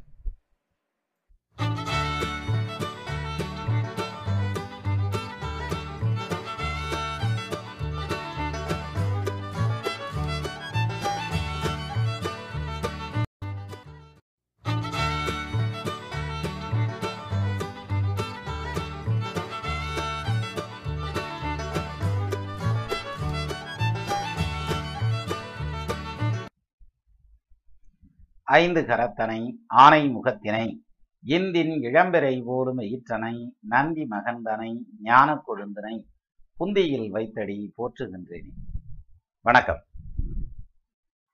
பொதுவாக ஒரு ஜாதகத்தை எடுத்ததும் அதில் லக்னாதிபதி தசை நடக்குது, அஞ்சாம் இடத்ததிபதி தசை நடக்குது, ஒன்பதாம் இடத்ததிபதி தசை நடக்குதுன்னா அது யோகம் யா, ஒன்றும் செய்ய வேண்டியது இல்லைப்பா, நல்லா இருக்குப்பா அப்படின்னு சொல்லி முடிச்சிடலாம். அப்போ அஞ்சாம் இடத்ததிபதி தசை நடக்குது அப்படின்னா நல்லா இருக்கும், அதே மாதிரி லக்னாதிபதி தசை கெடுக்காது அப்படின்னு சொல்லிலாம் சொல்கிறோம். பட் லக்னாதிபதி எங்கே உட்கார்ந்துருக்கார், என்ன மாதிரியான கிரகங்களோட சம்மந்தப்பட்டிருக்கார் அப்படிங்கிற அந்த பேராமீட்டரில் இந்த லக்னாதிபதியினுடைய தசை சில இடங்களில் யோகமாக இருக்கும், ரொம்ப ரேராக வெகு சில இடங்களில் பிரச்சனையாகவும் போகிறது உண்டு. எப்போவுமே விதிவிலக்குகள் விதியாகாது அப்படிம்பாங்க இல்லையா, அந்த வகையில் நம்ம விதிவிலக்குகள் அப்படின்னு வரையில் ஒரு எடுத்துக்காட்டாக சொல்லுவோம். இப்போது மேஷ லக்னம், லக்னாதிபதி த செவ்வாயினுடைய தசை நடக்குது, அவர் லக்னத்தில் ஆட்சி பெற்ற நிலையில நிற்கிறார், எட்டாம் இடத்துல ஆட்சி பெற்ற நிலையில நிற்கிறார் அப்படின்னாக்கா நல்ல ஆயுள் பலத்தை கொடுக்கணும், பேரு புகழ் பெருமை செல்வாக்கு சம்பாத்தியம் ஆரோக்கியம் இப்படி பல விஷயங்களை வந்து ரொம்ப விரிவாக நல்லபடியாக கொடுக்கலாம். பட் வயசு கம்மியாக இருந்ததுன்னா ஹெல்த் ரீதியாக தொல்லை பண்ணுறதுக்கான வாய்ப்போ, அல்லது வயசு கொஞ்சம் கூடுதலாக இருந்தால் ஃபேமிலி ரீதியாக டிஸ்டர்ப் பண்ணுறதுக்கு, அதுவும் வந்து understanding problem between husband and ஒய்ஃபுங்கிற மாதிரியான பிரச்சனைகள் கொடுக்கறதுக்கு ஒரு வாய்ப்பு இருக்கு. அப்போ லக்னாதிபதி தசை தான், அது நல்லா தானே இருக்கணும் அப்படின்னா, இப்ப மேஷத்துல உட்கார்ந்துருக்கிற செவ்வாய் கார்த்திகை நட்சத்திரம் சாரம் வாங்கியிருந்ததுன்னா, கார்த்திகை வந்து சூரியனுடைய நட்சத்திரம், மேஷ லக்னத்துக்கு அஞ்சுக்கு அதிபதி சூரியன், அவருடைய லக்னத்துல உட்கார்ந்துருக்கு அந்த ஸ்டார்ல உட்கார்ந்துருந்துச்சுன்னா, சூரியனுடைய நட்சத்திரத்துல உட்கார்ந்துருந்தா, சூரியன் கார்த்திகை நட்சத்திரம் முதலாம் பாதம்ங்கிறது சூரியனுடைய நட்சத்திரம், செவ்வாய் அங்க உட்கார்ந்துருந்துச்சுன்னா இன்னும் நல்லா இருக்கும். சரி, அப்போ இது மாதிரி லக்னாதிபதியினுடைய தசை பிரச்சனையாகி நடக்கக்கூடிய அந்த மாதிரியான வாய்ப்பு இருக்கா அப்படிங்கிறத ஒரு எடுத்துக்காட்டோட நம்ம இப்போ பார்க்கலாம். ஒரு ஜாதகம் அப்படியான ஒரு ஜாதகம் ஒரு எடுத்துக்காட்டுக்கே கிடைச்சிருக்கு. அதாவது எப்படின்னா, இப்போ நீங்கள் ஸ்க்ரீனில் வர இந்த ஜாதகத்தை பாருங்க. ஆயிரத்தி தொள்ளாயிரத்தி எண்பத்தி மூணு நவம்பர் மாதம் இருபத்தி ரெண்டாம் தேதி ஒம்பது இருபத்தஞ்சு ஏஎம். சரியா, இந்த பிள்ளைக்கு வந்து இது பொம்பளை பிள்ளை ஜாதகம், லக்னமா வந்திருக்கிறது தனுசு லக்னம், ராசியா வந்திருக்கிறது ரிஷபராசி, ஜென்ம நட்சத்திரமா வந்திருக்கிறது மிருகசீஷ நட்சத்திரம் முதலாம் பாதம், நல்ல நட்சத்திரம் ராசி. இதுல வந்து ரெண்டாம் இடம் சுத்தமா இருக்கு, ஏழாம் இடம் சுத்தமா இருக்கு, எட்டாம் இடம் சுத்தமா இருக்கு. இருக்கா? இருக்கு. ரெண்டாம் இடத்துல எந்த கிரகம் இல்லை, ஏழாம் இடத்துல எந்த கிரகம் இல்லை, எட்டாம் இடத்துல எந்த கிரகம் இல்லை. பொம்பளை பிள்ளை ஜாதகத்துல முதல்ல எடுத்ததுமே என்ன பார்க்கணும் அப்படின்னா, ஏழு எட்டு சுத்தமா இருக்கா, குடும்பஸ்தானம் நல்லா இருக்கா, ரெண்டாம் இடம் அப்படிங்கிறது தான் மெயினாக பார்ப்போம், குடும்பம் அமைதியாக இருக்கணும் அப்படிங்கிறதுக்காக. இப்போ இவங்களுக்கு வந்து பார்த்தீங்கன்னா ரெண்டாம் இடத்துல கிரகம் இல்லை, ஏழாம் இடம் சுத்தம், எட்டாம் இடம் சுத்தம், எல்லாம் சுத்தமாக தான் இருக்கு. ஆனால் முப்பத்தி நாலு வயசுல தான் கல்யாணம் ஆச்சு. சரியா, அதே எல்லாம் சுத்தமாக தானே இருக்கு, சரியா தானே இருக்கு, அப்புறம் கல்யாணம் பண்ண வேண்டியதானே அப்படின்னா, இப்போ இந்த இடத்துல ஒரு விஷயத்தை எடுத்துக்கலாம். ரெண்டுக்கு அதிபதியோ ஏழுக்கு அதிபதியோ உச்சம் பெற்ற நிலையில நின்னாலோ ஆட்சி பெற்ற நிலையில நின்னாலோ கல்யாணம் லேட் ஆகும். இங்க ரெண்டாம் இடத்த அதிபதி யாரு? சனி, அவர் உச்சம் பெற்ற நிலையில நிற்கிறார், அதனால கல்யாணம் லேட் ஆச்சியா அப்படி எடுத்துக்கலாம். ஏழாம் இடத்த அதிபதி யாரு? புதன், அவர் பன்னெண்டுல போய் உட்காந்துருக்காரு, ஆனா பன்னெண்டாம் இடம் மறைவு கிடையாது. காரணம், புதனுக்கு பன்னெண்டு மறைவு இல்லை. இன்னொன்னு, புதனும் செவ்வாயும் பரிவர்த்தனை யோகத்துல உட்காந்துருக்காங்க, அதனாலையும் மறைவு இல்லை. அப்போ புதன் எங்கே உட்காந்துருக்கிறாரு? கன்னியில் உச்சம் பெற்ற நிலையில், ஆட்சி பெற்ற நிலையில் உட்காந்துருக்காரு. இங்கே ரெண்டாம் இடத்ததிபதி உச்சம், ஏழாம் இடத்ததிபதியும் உச்சம் புதனும். இப்போ கல்யாணம் லேட் ஆகிறதுக்கான அந்த காரணம் கிடைச்சிரும். அப்போது ஏழு எட்டு சுத்தமாக இருந்தால் மட்டும் உடனே கல்யாணம் ஆயிரும்னு அர்த்தம் இல்லை. சரி, அப்போ கல்யாணம் லேட் ஆனதுக்கான காரணத்தை கண்டுபிடிச்சாச்சு. எது? ரெண்டுக்கு அதிபதி உச்சம், ஏழுக்கு அதிபதி உச்சம், கல்யாணம் வந்து முப்பத்தி நாலு வரைக்கும் எடுத்தாச்சு, பொம்பளை பிள்ளை ஜாதகமாக இருந்தாலும். சரி, இத்தனைக்கு நல்ல படிப்பு இருக்குது, நல்ல சம்பளம் இருக்குது, நல்ல வருமானத்தில் நல்ல வேலையில் உட்காந்துருக்காங்க, நல்லா செய்யக்கூடிய குடும்பம் தான், ஒரு கௌரவமான குடும்பம் அப்படிங்கிற அந்த ஒரு பாயிண்ட் எல்லாம் எதுலையுமே குறையில்லை. ஆனால் கல்யாணம் லேட் ஆகிடுச்சு. சரி, லேட் ஆனதுக்கான காரணம் இது. அப்போது லேட்டாக கல்யாணம் நடந்ததுக்கப்புறம் சந்தோஷமாக ஓடணும்ல, அங்கேயும் பிரச்சனையாகவே ஓடுது. அதுக்கு என்ன காரணமாக இருக்கும்? அப்போ என்ன தசா ஊற்றி நடக்குது இப்போ அப்படின்னு பார்க்குறப்ப, இப்போ நடக்கிறத பாருங்கள், குரு தசை நடந்துகிட்ருக்கும். சரிதான், ரெண்டாயிரத்தி ஏழு ஏப்ரல் பதினஞ்சில் ஆரம்பித்து ரெண்டாயிரத்தி இருபத்தி மூணு ஏப்ரல் பதினஞ்சாம் தேதி வரைக்கும் குரு தசை நடக்குது. அப்போ குரு இந்த ஜாதகத்துக்கு லக்னாதிபதி தானே, அதுலேயும் குரு வக்ரமாக எதுவும் இருக்காரா? இல்லை, வக்ரமெல்லாம் ஒன்றும் இல்லை. அப்போ நல்லபடியாக தானே நடக்கணும். ஏன் லக்னாதிபதி தசையில் முப்பத்தி நாலு வயசு வரைக்கும் கல்யாணத்தையும் லேட் பண்ணி, அதுக்கப்புறம் வர்ற பீரியட்லையும் வந்து பார்த்தீங்கன்னாக்க இதையும் லேட் பண்ணிடுச்சு. அதாவது குடும்பத்தில் அமைதியும் கம்மியாகத்தான் கொடுத்துருக்கு அப்படிங்கிற மாதிரியான அமைப்பு, lot of miss miss understanding between husband and wife அப்படிங்கிற மாதிரியான ஒரு பாயிண்ட்டையும் கொடுத்தது. இதுக்கு என்ன காரணமாக இருக்கும் அப்படின்னா, முதல்ல வந்து அஞ்சு வருஷம் வந்து செவ்வாய் தசை நடந்தது இல்லையா? இந்த செவ்வாய் வந்து அஞ்சாம் பாவாதிபதி பத்தில் கேந்திர பலம் பெற்று நிற்கிறார், அது பிரச்சனை இல்லை, திரிகோண ஸ்தானாதிபதி கேந்திரத்தில் நின்று தசை நடத்தலாம். சரி, அதுக்கப்புறம் செவ்வாய் தசை முடிஞ்சதுக்கப்புறம் பதினெட்டு வருஷம் ராகு தசை நடந்தது இல்லையா? இந்த ராகு எப்படி நல்ல தசையாக நடந்தது? ஏன்னா ராகு தசையில் இந்த பொண்ணு வந்து என்ஜினியரிங் படிப்பு முடித்து வேலையில் போய் உட்காந்து கேம்பஸில் எல்லாம் செலக்ட் ஆகி வேலையில் போய் உட்காந்து நல்லாத்தையும் வேலை பார்த்துட்டு இருக்காங்க. அப்போ எப்படி ராகு அந்த அளவுக்கு படிப்பை கொடுத்துச்சு அப்படின்னா, ஆறாம் இடத்துல ராகு இருக்கிறது இயல்பாகவே யோகம். க இது ரிஷபத்தில் ராகு இருக்கிறதுங்கிறது ராஜயோகம். ஆமையிடம் இருந்து சுராக நண்டு கண்ணிங்கிறம்ல, அதில் ரிஷபம் வந்துடுது. அதனால் ரிஷபத்தில் வந்து ராகு உட்காந்துருக்கிறது யோகம். இதை விட இன்னொரு பெரிய ப்ளஸ் பாயிண்ட் என்னென்னா, ராகுவுக்கு வீடு கொடுத்தவர் யார்? சுக்கிரன். இந்த சுக்கிரன் நீச்சபங்க ராஜயோகத்துக்கு போகிறாரா பாருங்க, போவார். நீச்சபங்க ராஜயோகத்துக்கு சுக்கு சுக்கிரன் எப்படி போகிறாரு? புதனும் செவ்வாயும் பரிவர்த்தனை யோகத்துல வந்து அந்த புதன் வந்து கன்னியில ஆட்சி உச்சமாகல, அங்க சுக்கிரன் நீசமாகிறார். நீசன் என்ற ராசிநாதன் ஆட்சி உச்சமாகவே நீச்சபங்க ராஜயோகம்னு முடிக்கலாம். அப்ப ராகு நின்ன ஸ்தானாதிபதியான சுக்கிரன் உச்சமா நீச்சபங்க ராஜயோகத்துல இருக்கிறதுங்கிறதுனால ஸ்தான பலம் வந்துருது. சரி, இப்போ ராகு யாருடைய காலில் உட்காந்துருக்காருன்னு பாருங்க. ரோகிணி நட்சத்திரம் காலில் உட்காந்துருப்பார். சரியா? ஆமா, ரோகிணி காலில் உட்காந்துருக்காரு. ரோகிணி யாருடைய நட்சத்திரம்? சந்திரனுடைய நட்சத்திரம். அவர் உச்சம் பெற்ற நிலையில நிற்கிறார். அந்த உச்சம் பெற்ற சந்திரனே ராகுவோட நிற்கிறார். அப்ப இந்த இடத்துல ஸ்தான பலமும் வந்துருச்சு, சார பலமும் வந்துருச்சு, ரெண்டுமே உச்ச பலம் வந்துருச்சு. அந்த பொண்ணு நினைச்சதுபடி படிச்சுட்டு வந்துடும். அப்ப ராகு தசை சக்சஸ் பண்ணியாச்சு. சரி, இருபத்தி மூணு வயசுல ராகு தசை வந்து முடிஞ்சிருக்கு. இருபத்தி மூணு வயசுல முடிஞ்சதுக்கப்புறம் பதினோரு வருஷம் குருதசை போய் அதுக்கப்புறம் தான் கல்யாணமே நடந்தது. அதாவது குருதசை சுக்கிர புத்தியில கல்யாணம் நடந்திருக்கு. இப்போ நம்ம கேள்வி எப்படி எடுத்துக்கலாம்னா, இந்த குருதசை ஏன் பதினோரு வருஷம் லேட் பண்ணணும்? லக்னாதிபதி தசை தானே. ஈவன் பன்னெண்டுல மறைஞ்சிருக்கார் அப்படின்னு எடுத்துக்கிட்டாலும் பன்னெண்டுக்கு அதிபதி பரிவர்த்தனை யோகமாகிறதுங்கிறதுனால அவர் ஆட்சி ஆயிடுறாரு. அப்போ குருவுக்கு மறைவில்லையே. அப்புறம் ஏன் வந்து பதினோரு வருஷம் லேட் ஆச்சு கல்யாணத்துக்கு அப்படின்னா, இந்த குரு உட்காந்துருக்கிறதுங்கிறது கேட்ட நட்சத்திரத்தினுடைய சாரம். ரைட்டா? கேட்ட யாரு? புதனுடைய நட்சத்திரம். அந்த புதன் எங்கே உட்காந்துருக்கார்? உச்சமாயிட்டார். இந்த புதன் உச்சமானதுல அந்த பொண்ணுக்கு வந்து தொழிலை கொடுக்கறது, பொருளாதாரத்தை கொடுக்கறது, சொத்து சுகம் சம்பாதிக்க வைக்கிறது, நகை நட்டு சம்பாதிக்க வைக்கிறது, ஆடை ஆபரணம் வாகனம் சம்பாதிக்கிறது, இதெல்லாமே நல்லா நடக்கும். ஏன்னா அந்த புதன் வந்து பத்தாம் பாவத்தில் வந்து உச்சமாயிடுறாரு. ஆனால் ஏழாம் இடத்ததிபதி லக்னத்துக்கு உபய லக்னமான தனுசுக்கு ஏழாம் இடத்ததிபதி பத்துல உச்சமாகக்கூடாது, அது தாரதோஷம். ரைட்டா? அப்ப அந்த தாரதோஷம் வேலை செஞ்சதுனால கல்யாணத்தை இழுத்தது இன்னொரு பக்கம். இன்னொன்னு, அப்படியே இழுத்து கல்யாணம் பண்ணாலும் கல்யாணம் பண்ணதுக்கு அப்புறமும் அமைதியா உடல, ரெண்டு பேருக்கு இடையில ஈகோ கிளாஷ் ஆகி மேக்சிமம் என்ன பிரிஞ்சிருக்க முடியுமோ பிரிஞ்சிருக்காது. இதுல இன்னொரு விஷயம் சொன்னா, நிறைய பேர் இதுல அடிபட்டு வந்திருப்பாங்க. இந்த கணவன் மனைவி ஒற்றுமை அப்படின்னு வர்றதுல பிரச்சனையே எங்க ஆரம்பிக்குது அப்படின்னா அவங்க அம்மானால ஆரம்பிக்குது. யாரு? மாப்பிள்ளையோடைய அம்மா அல்லது இந்த பொண்ணுடைய மாமியார்னு வச்சுக்கிடுவோமே, மாமியார்னால ஆரம்பிக்குது. சரி, மாமியார் எப்படி இருப்பாங்க அப்படின்னா, லக்னத்துக்கு ஏழாம் இடம்ங்கிறது கணவன் ஸ்தானம் மிதுனம், மிதுனத்துக்கு நாலாம் இடம் தாய் ஸ்தானம். யாரு? மாப்பிள்ளையுடைய தாய் கன்னி. இங்க கன்னியில புதன் உச்சமாகி கூட செவ்வாய் நிற்கிறார். சரியா? அப்போ புதன் அந்த இடத்துல உச்சமானதுனால நல்ல புத்திசாலி, செவ்வாய் அந்த இடத்துல கூட இருக்கிறதுனால எமோஷனல் டைப்பா இருப்பாங்க. யாரு? மாப்பிள்ளையுடைய அம்மா. அப்படின்ற மாதிரியான அமைப்புல இவங்க ரெண்டு பேருக்கு இடையில ஒற்றுமையில அங்க பாதிக்கும். ஏன்னா கணவனை குறிக்கக்கூடிய புதனோட செவ்வாய் உட்காந்துருக்காரு. இன்னொன்னு, செவ்வாயே வந்து கணவனை குறிக்கக்கூடிய கிரகம் தான் நாடி ஜோதிடத்தின்படி பெண்ணுடைய ஜாதகத்துல. அது மாப்பிள்ளையுடைய அம்மா ஸ்தானத்துல உட்காந்துருக்கு. இப்ப இப்படி எல்லாம் சேர்றதுங்கிறதுனால எங்களுக்கு மாமியார்னால பிரச்சனை அப்படிங்கிற மாதிரியான பாயிண்ட்டை இங்க எடுத்து கொடுத்தோம். ஒண்ணு.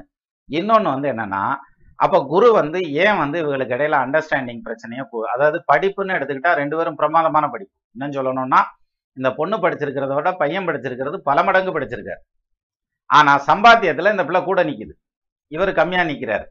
அப்போ இந்த இந்த ரெண்டு ஏற்றத்தாழ்வுகள்ங்கிறது, சம்பாத்தியத்துல ஏற்றத்தாழ்வுகள் இருக்கிறதுனால இவங்களுக்கு இடையில பிரச்சனை இல்லை. மற்ற வகையில பிரச்சனை வர்றதுக்கான காரணம் என்ன அப்படின்னா, இந்த குரு உட்கார்ந்துருக்கிறது புதனுடைய சாரம். புதன் பரிவர்த்தனை யோகத்துல கண்ணியில ஆட்சி உச்சமாகிறதுங்கிறது தப்பு, அது தார தோஷத்துக்கு வேலை செய்யும். சரி, அப்படித்தான் இன்னொரு தாரம் அமைஞ்சிருமா அப்படின்னா அமையறதுக்கு வாய்ப்பு இல்லை. ஏன்னா பதினொன்னுக்கு அதிபதி நீசம் பெற்று தான் அப்புறம் நீச்சபங்க ராஜயோகத்துக்கு போறாரு. அதனால அந்த பதினொன்னுக்கு அதிபதி ஸ்ட்ராங் பத்தாது. ஸோ இன்னொரு கல்யாணம் பண்ண முடியாது அவரால். எது? இவருக்கு, இந்த பொண்ணுக்கு பதினொன்னாம் பாவாதிபதி, அவருக்கு பதினொன்னாம் பாவாதிபதினு எடுத்துட்டா யாரு? கணவருக்கு ஏழுக்கு அதிபதி ஏழாம் இடம் மிதுனம், மிதுனத்துக்கு பதினொன்னாம் இடம்னு எடுத்துட்டா அது செவ்வாய். செவ்வாய் வந்து மேஷத்துக்கு ஆறாம் இடத்துல மறைஞ்சு போயிடுது, அதனாலையும் பண்ண முடியாது. சரி, அப்போ மிஸ் அண்டர்ஸ்டாண்டிங்கிறது எதனால வருது? ஈகோ கிளாஷ் ஆகுது. ஏன்னா குரு தசை இல்லையா, குருங்கிறது வந்து ஈகோ கொடுத்துருவாரு. நிறைய அறிஞ்சவர் இல்லையா, தெரிஞ்சவர் இல்லையா. அப்போ கற்க கற்க கற்க கற்க கல்வி வந்து வித்யாகர்வத்தை கொடுத்துரும். அப்போ அந்த குரு வந்து படித்தவருங்கிறதுனால வித்யாகர்வத்தை கொடுத்துருச்சு ரெண்டு பேர்த்துக்கும். அதனால ரெண்டு பேர்த்துக்கும் கிளாஷ் ஆகுது, இடிக்குது. சரி, இதுக்கப்புறம் வர்ற சனி தசை அப்படின்னு எடுத்துக்கிட்டா ரெண்டுக்கு அதிபதி உச்சம் பெற்ற நிலையில பதினொன்னுல நிற்கிறார். அதனால பிரச்சனை இல்லை, இந்த பொண்ணுக்கு குடும்பம் அமைதி ஆயிரும், ஓடிடும், அப்படி வச்சுக்கிடுவோம், அது பிரச்சனை இல்லை, அது சொல்லியாச்சுன்னு வைங்க. இப்போ இந்த குரு தசை லக்னாதிபதி தசை தானே, இருபத்தி மூணு வயசுல ஆரம்பிச்சிச்சுல.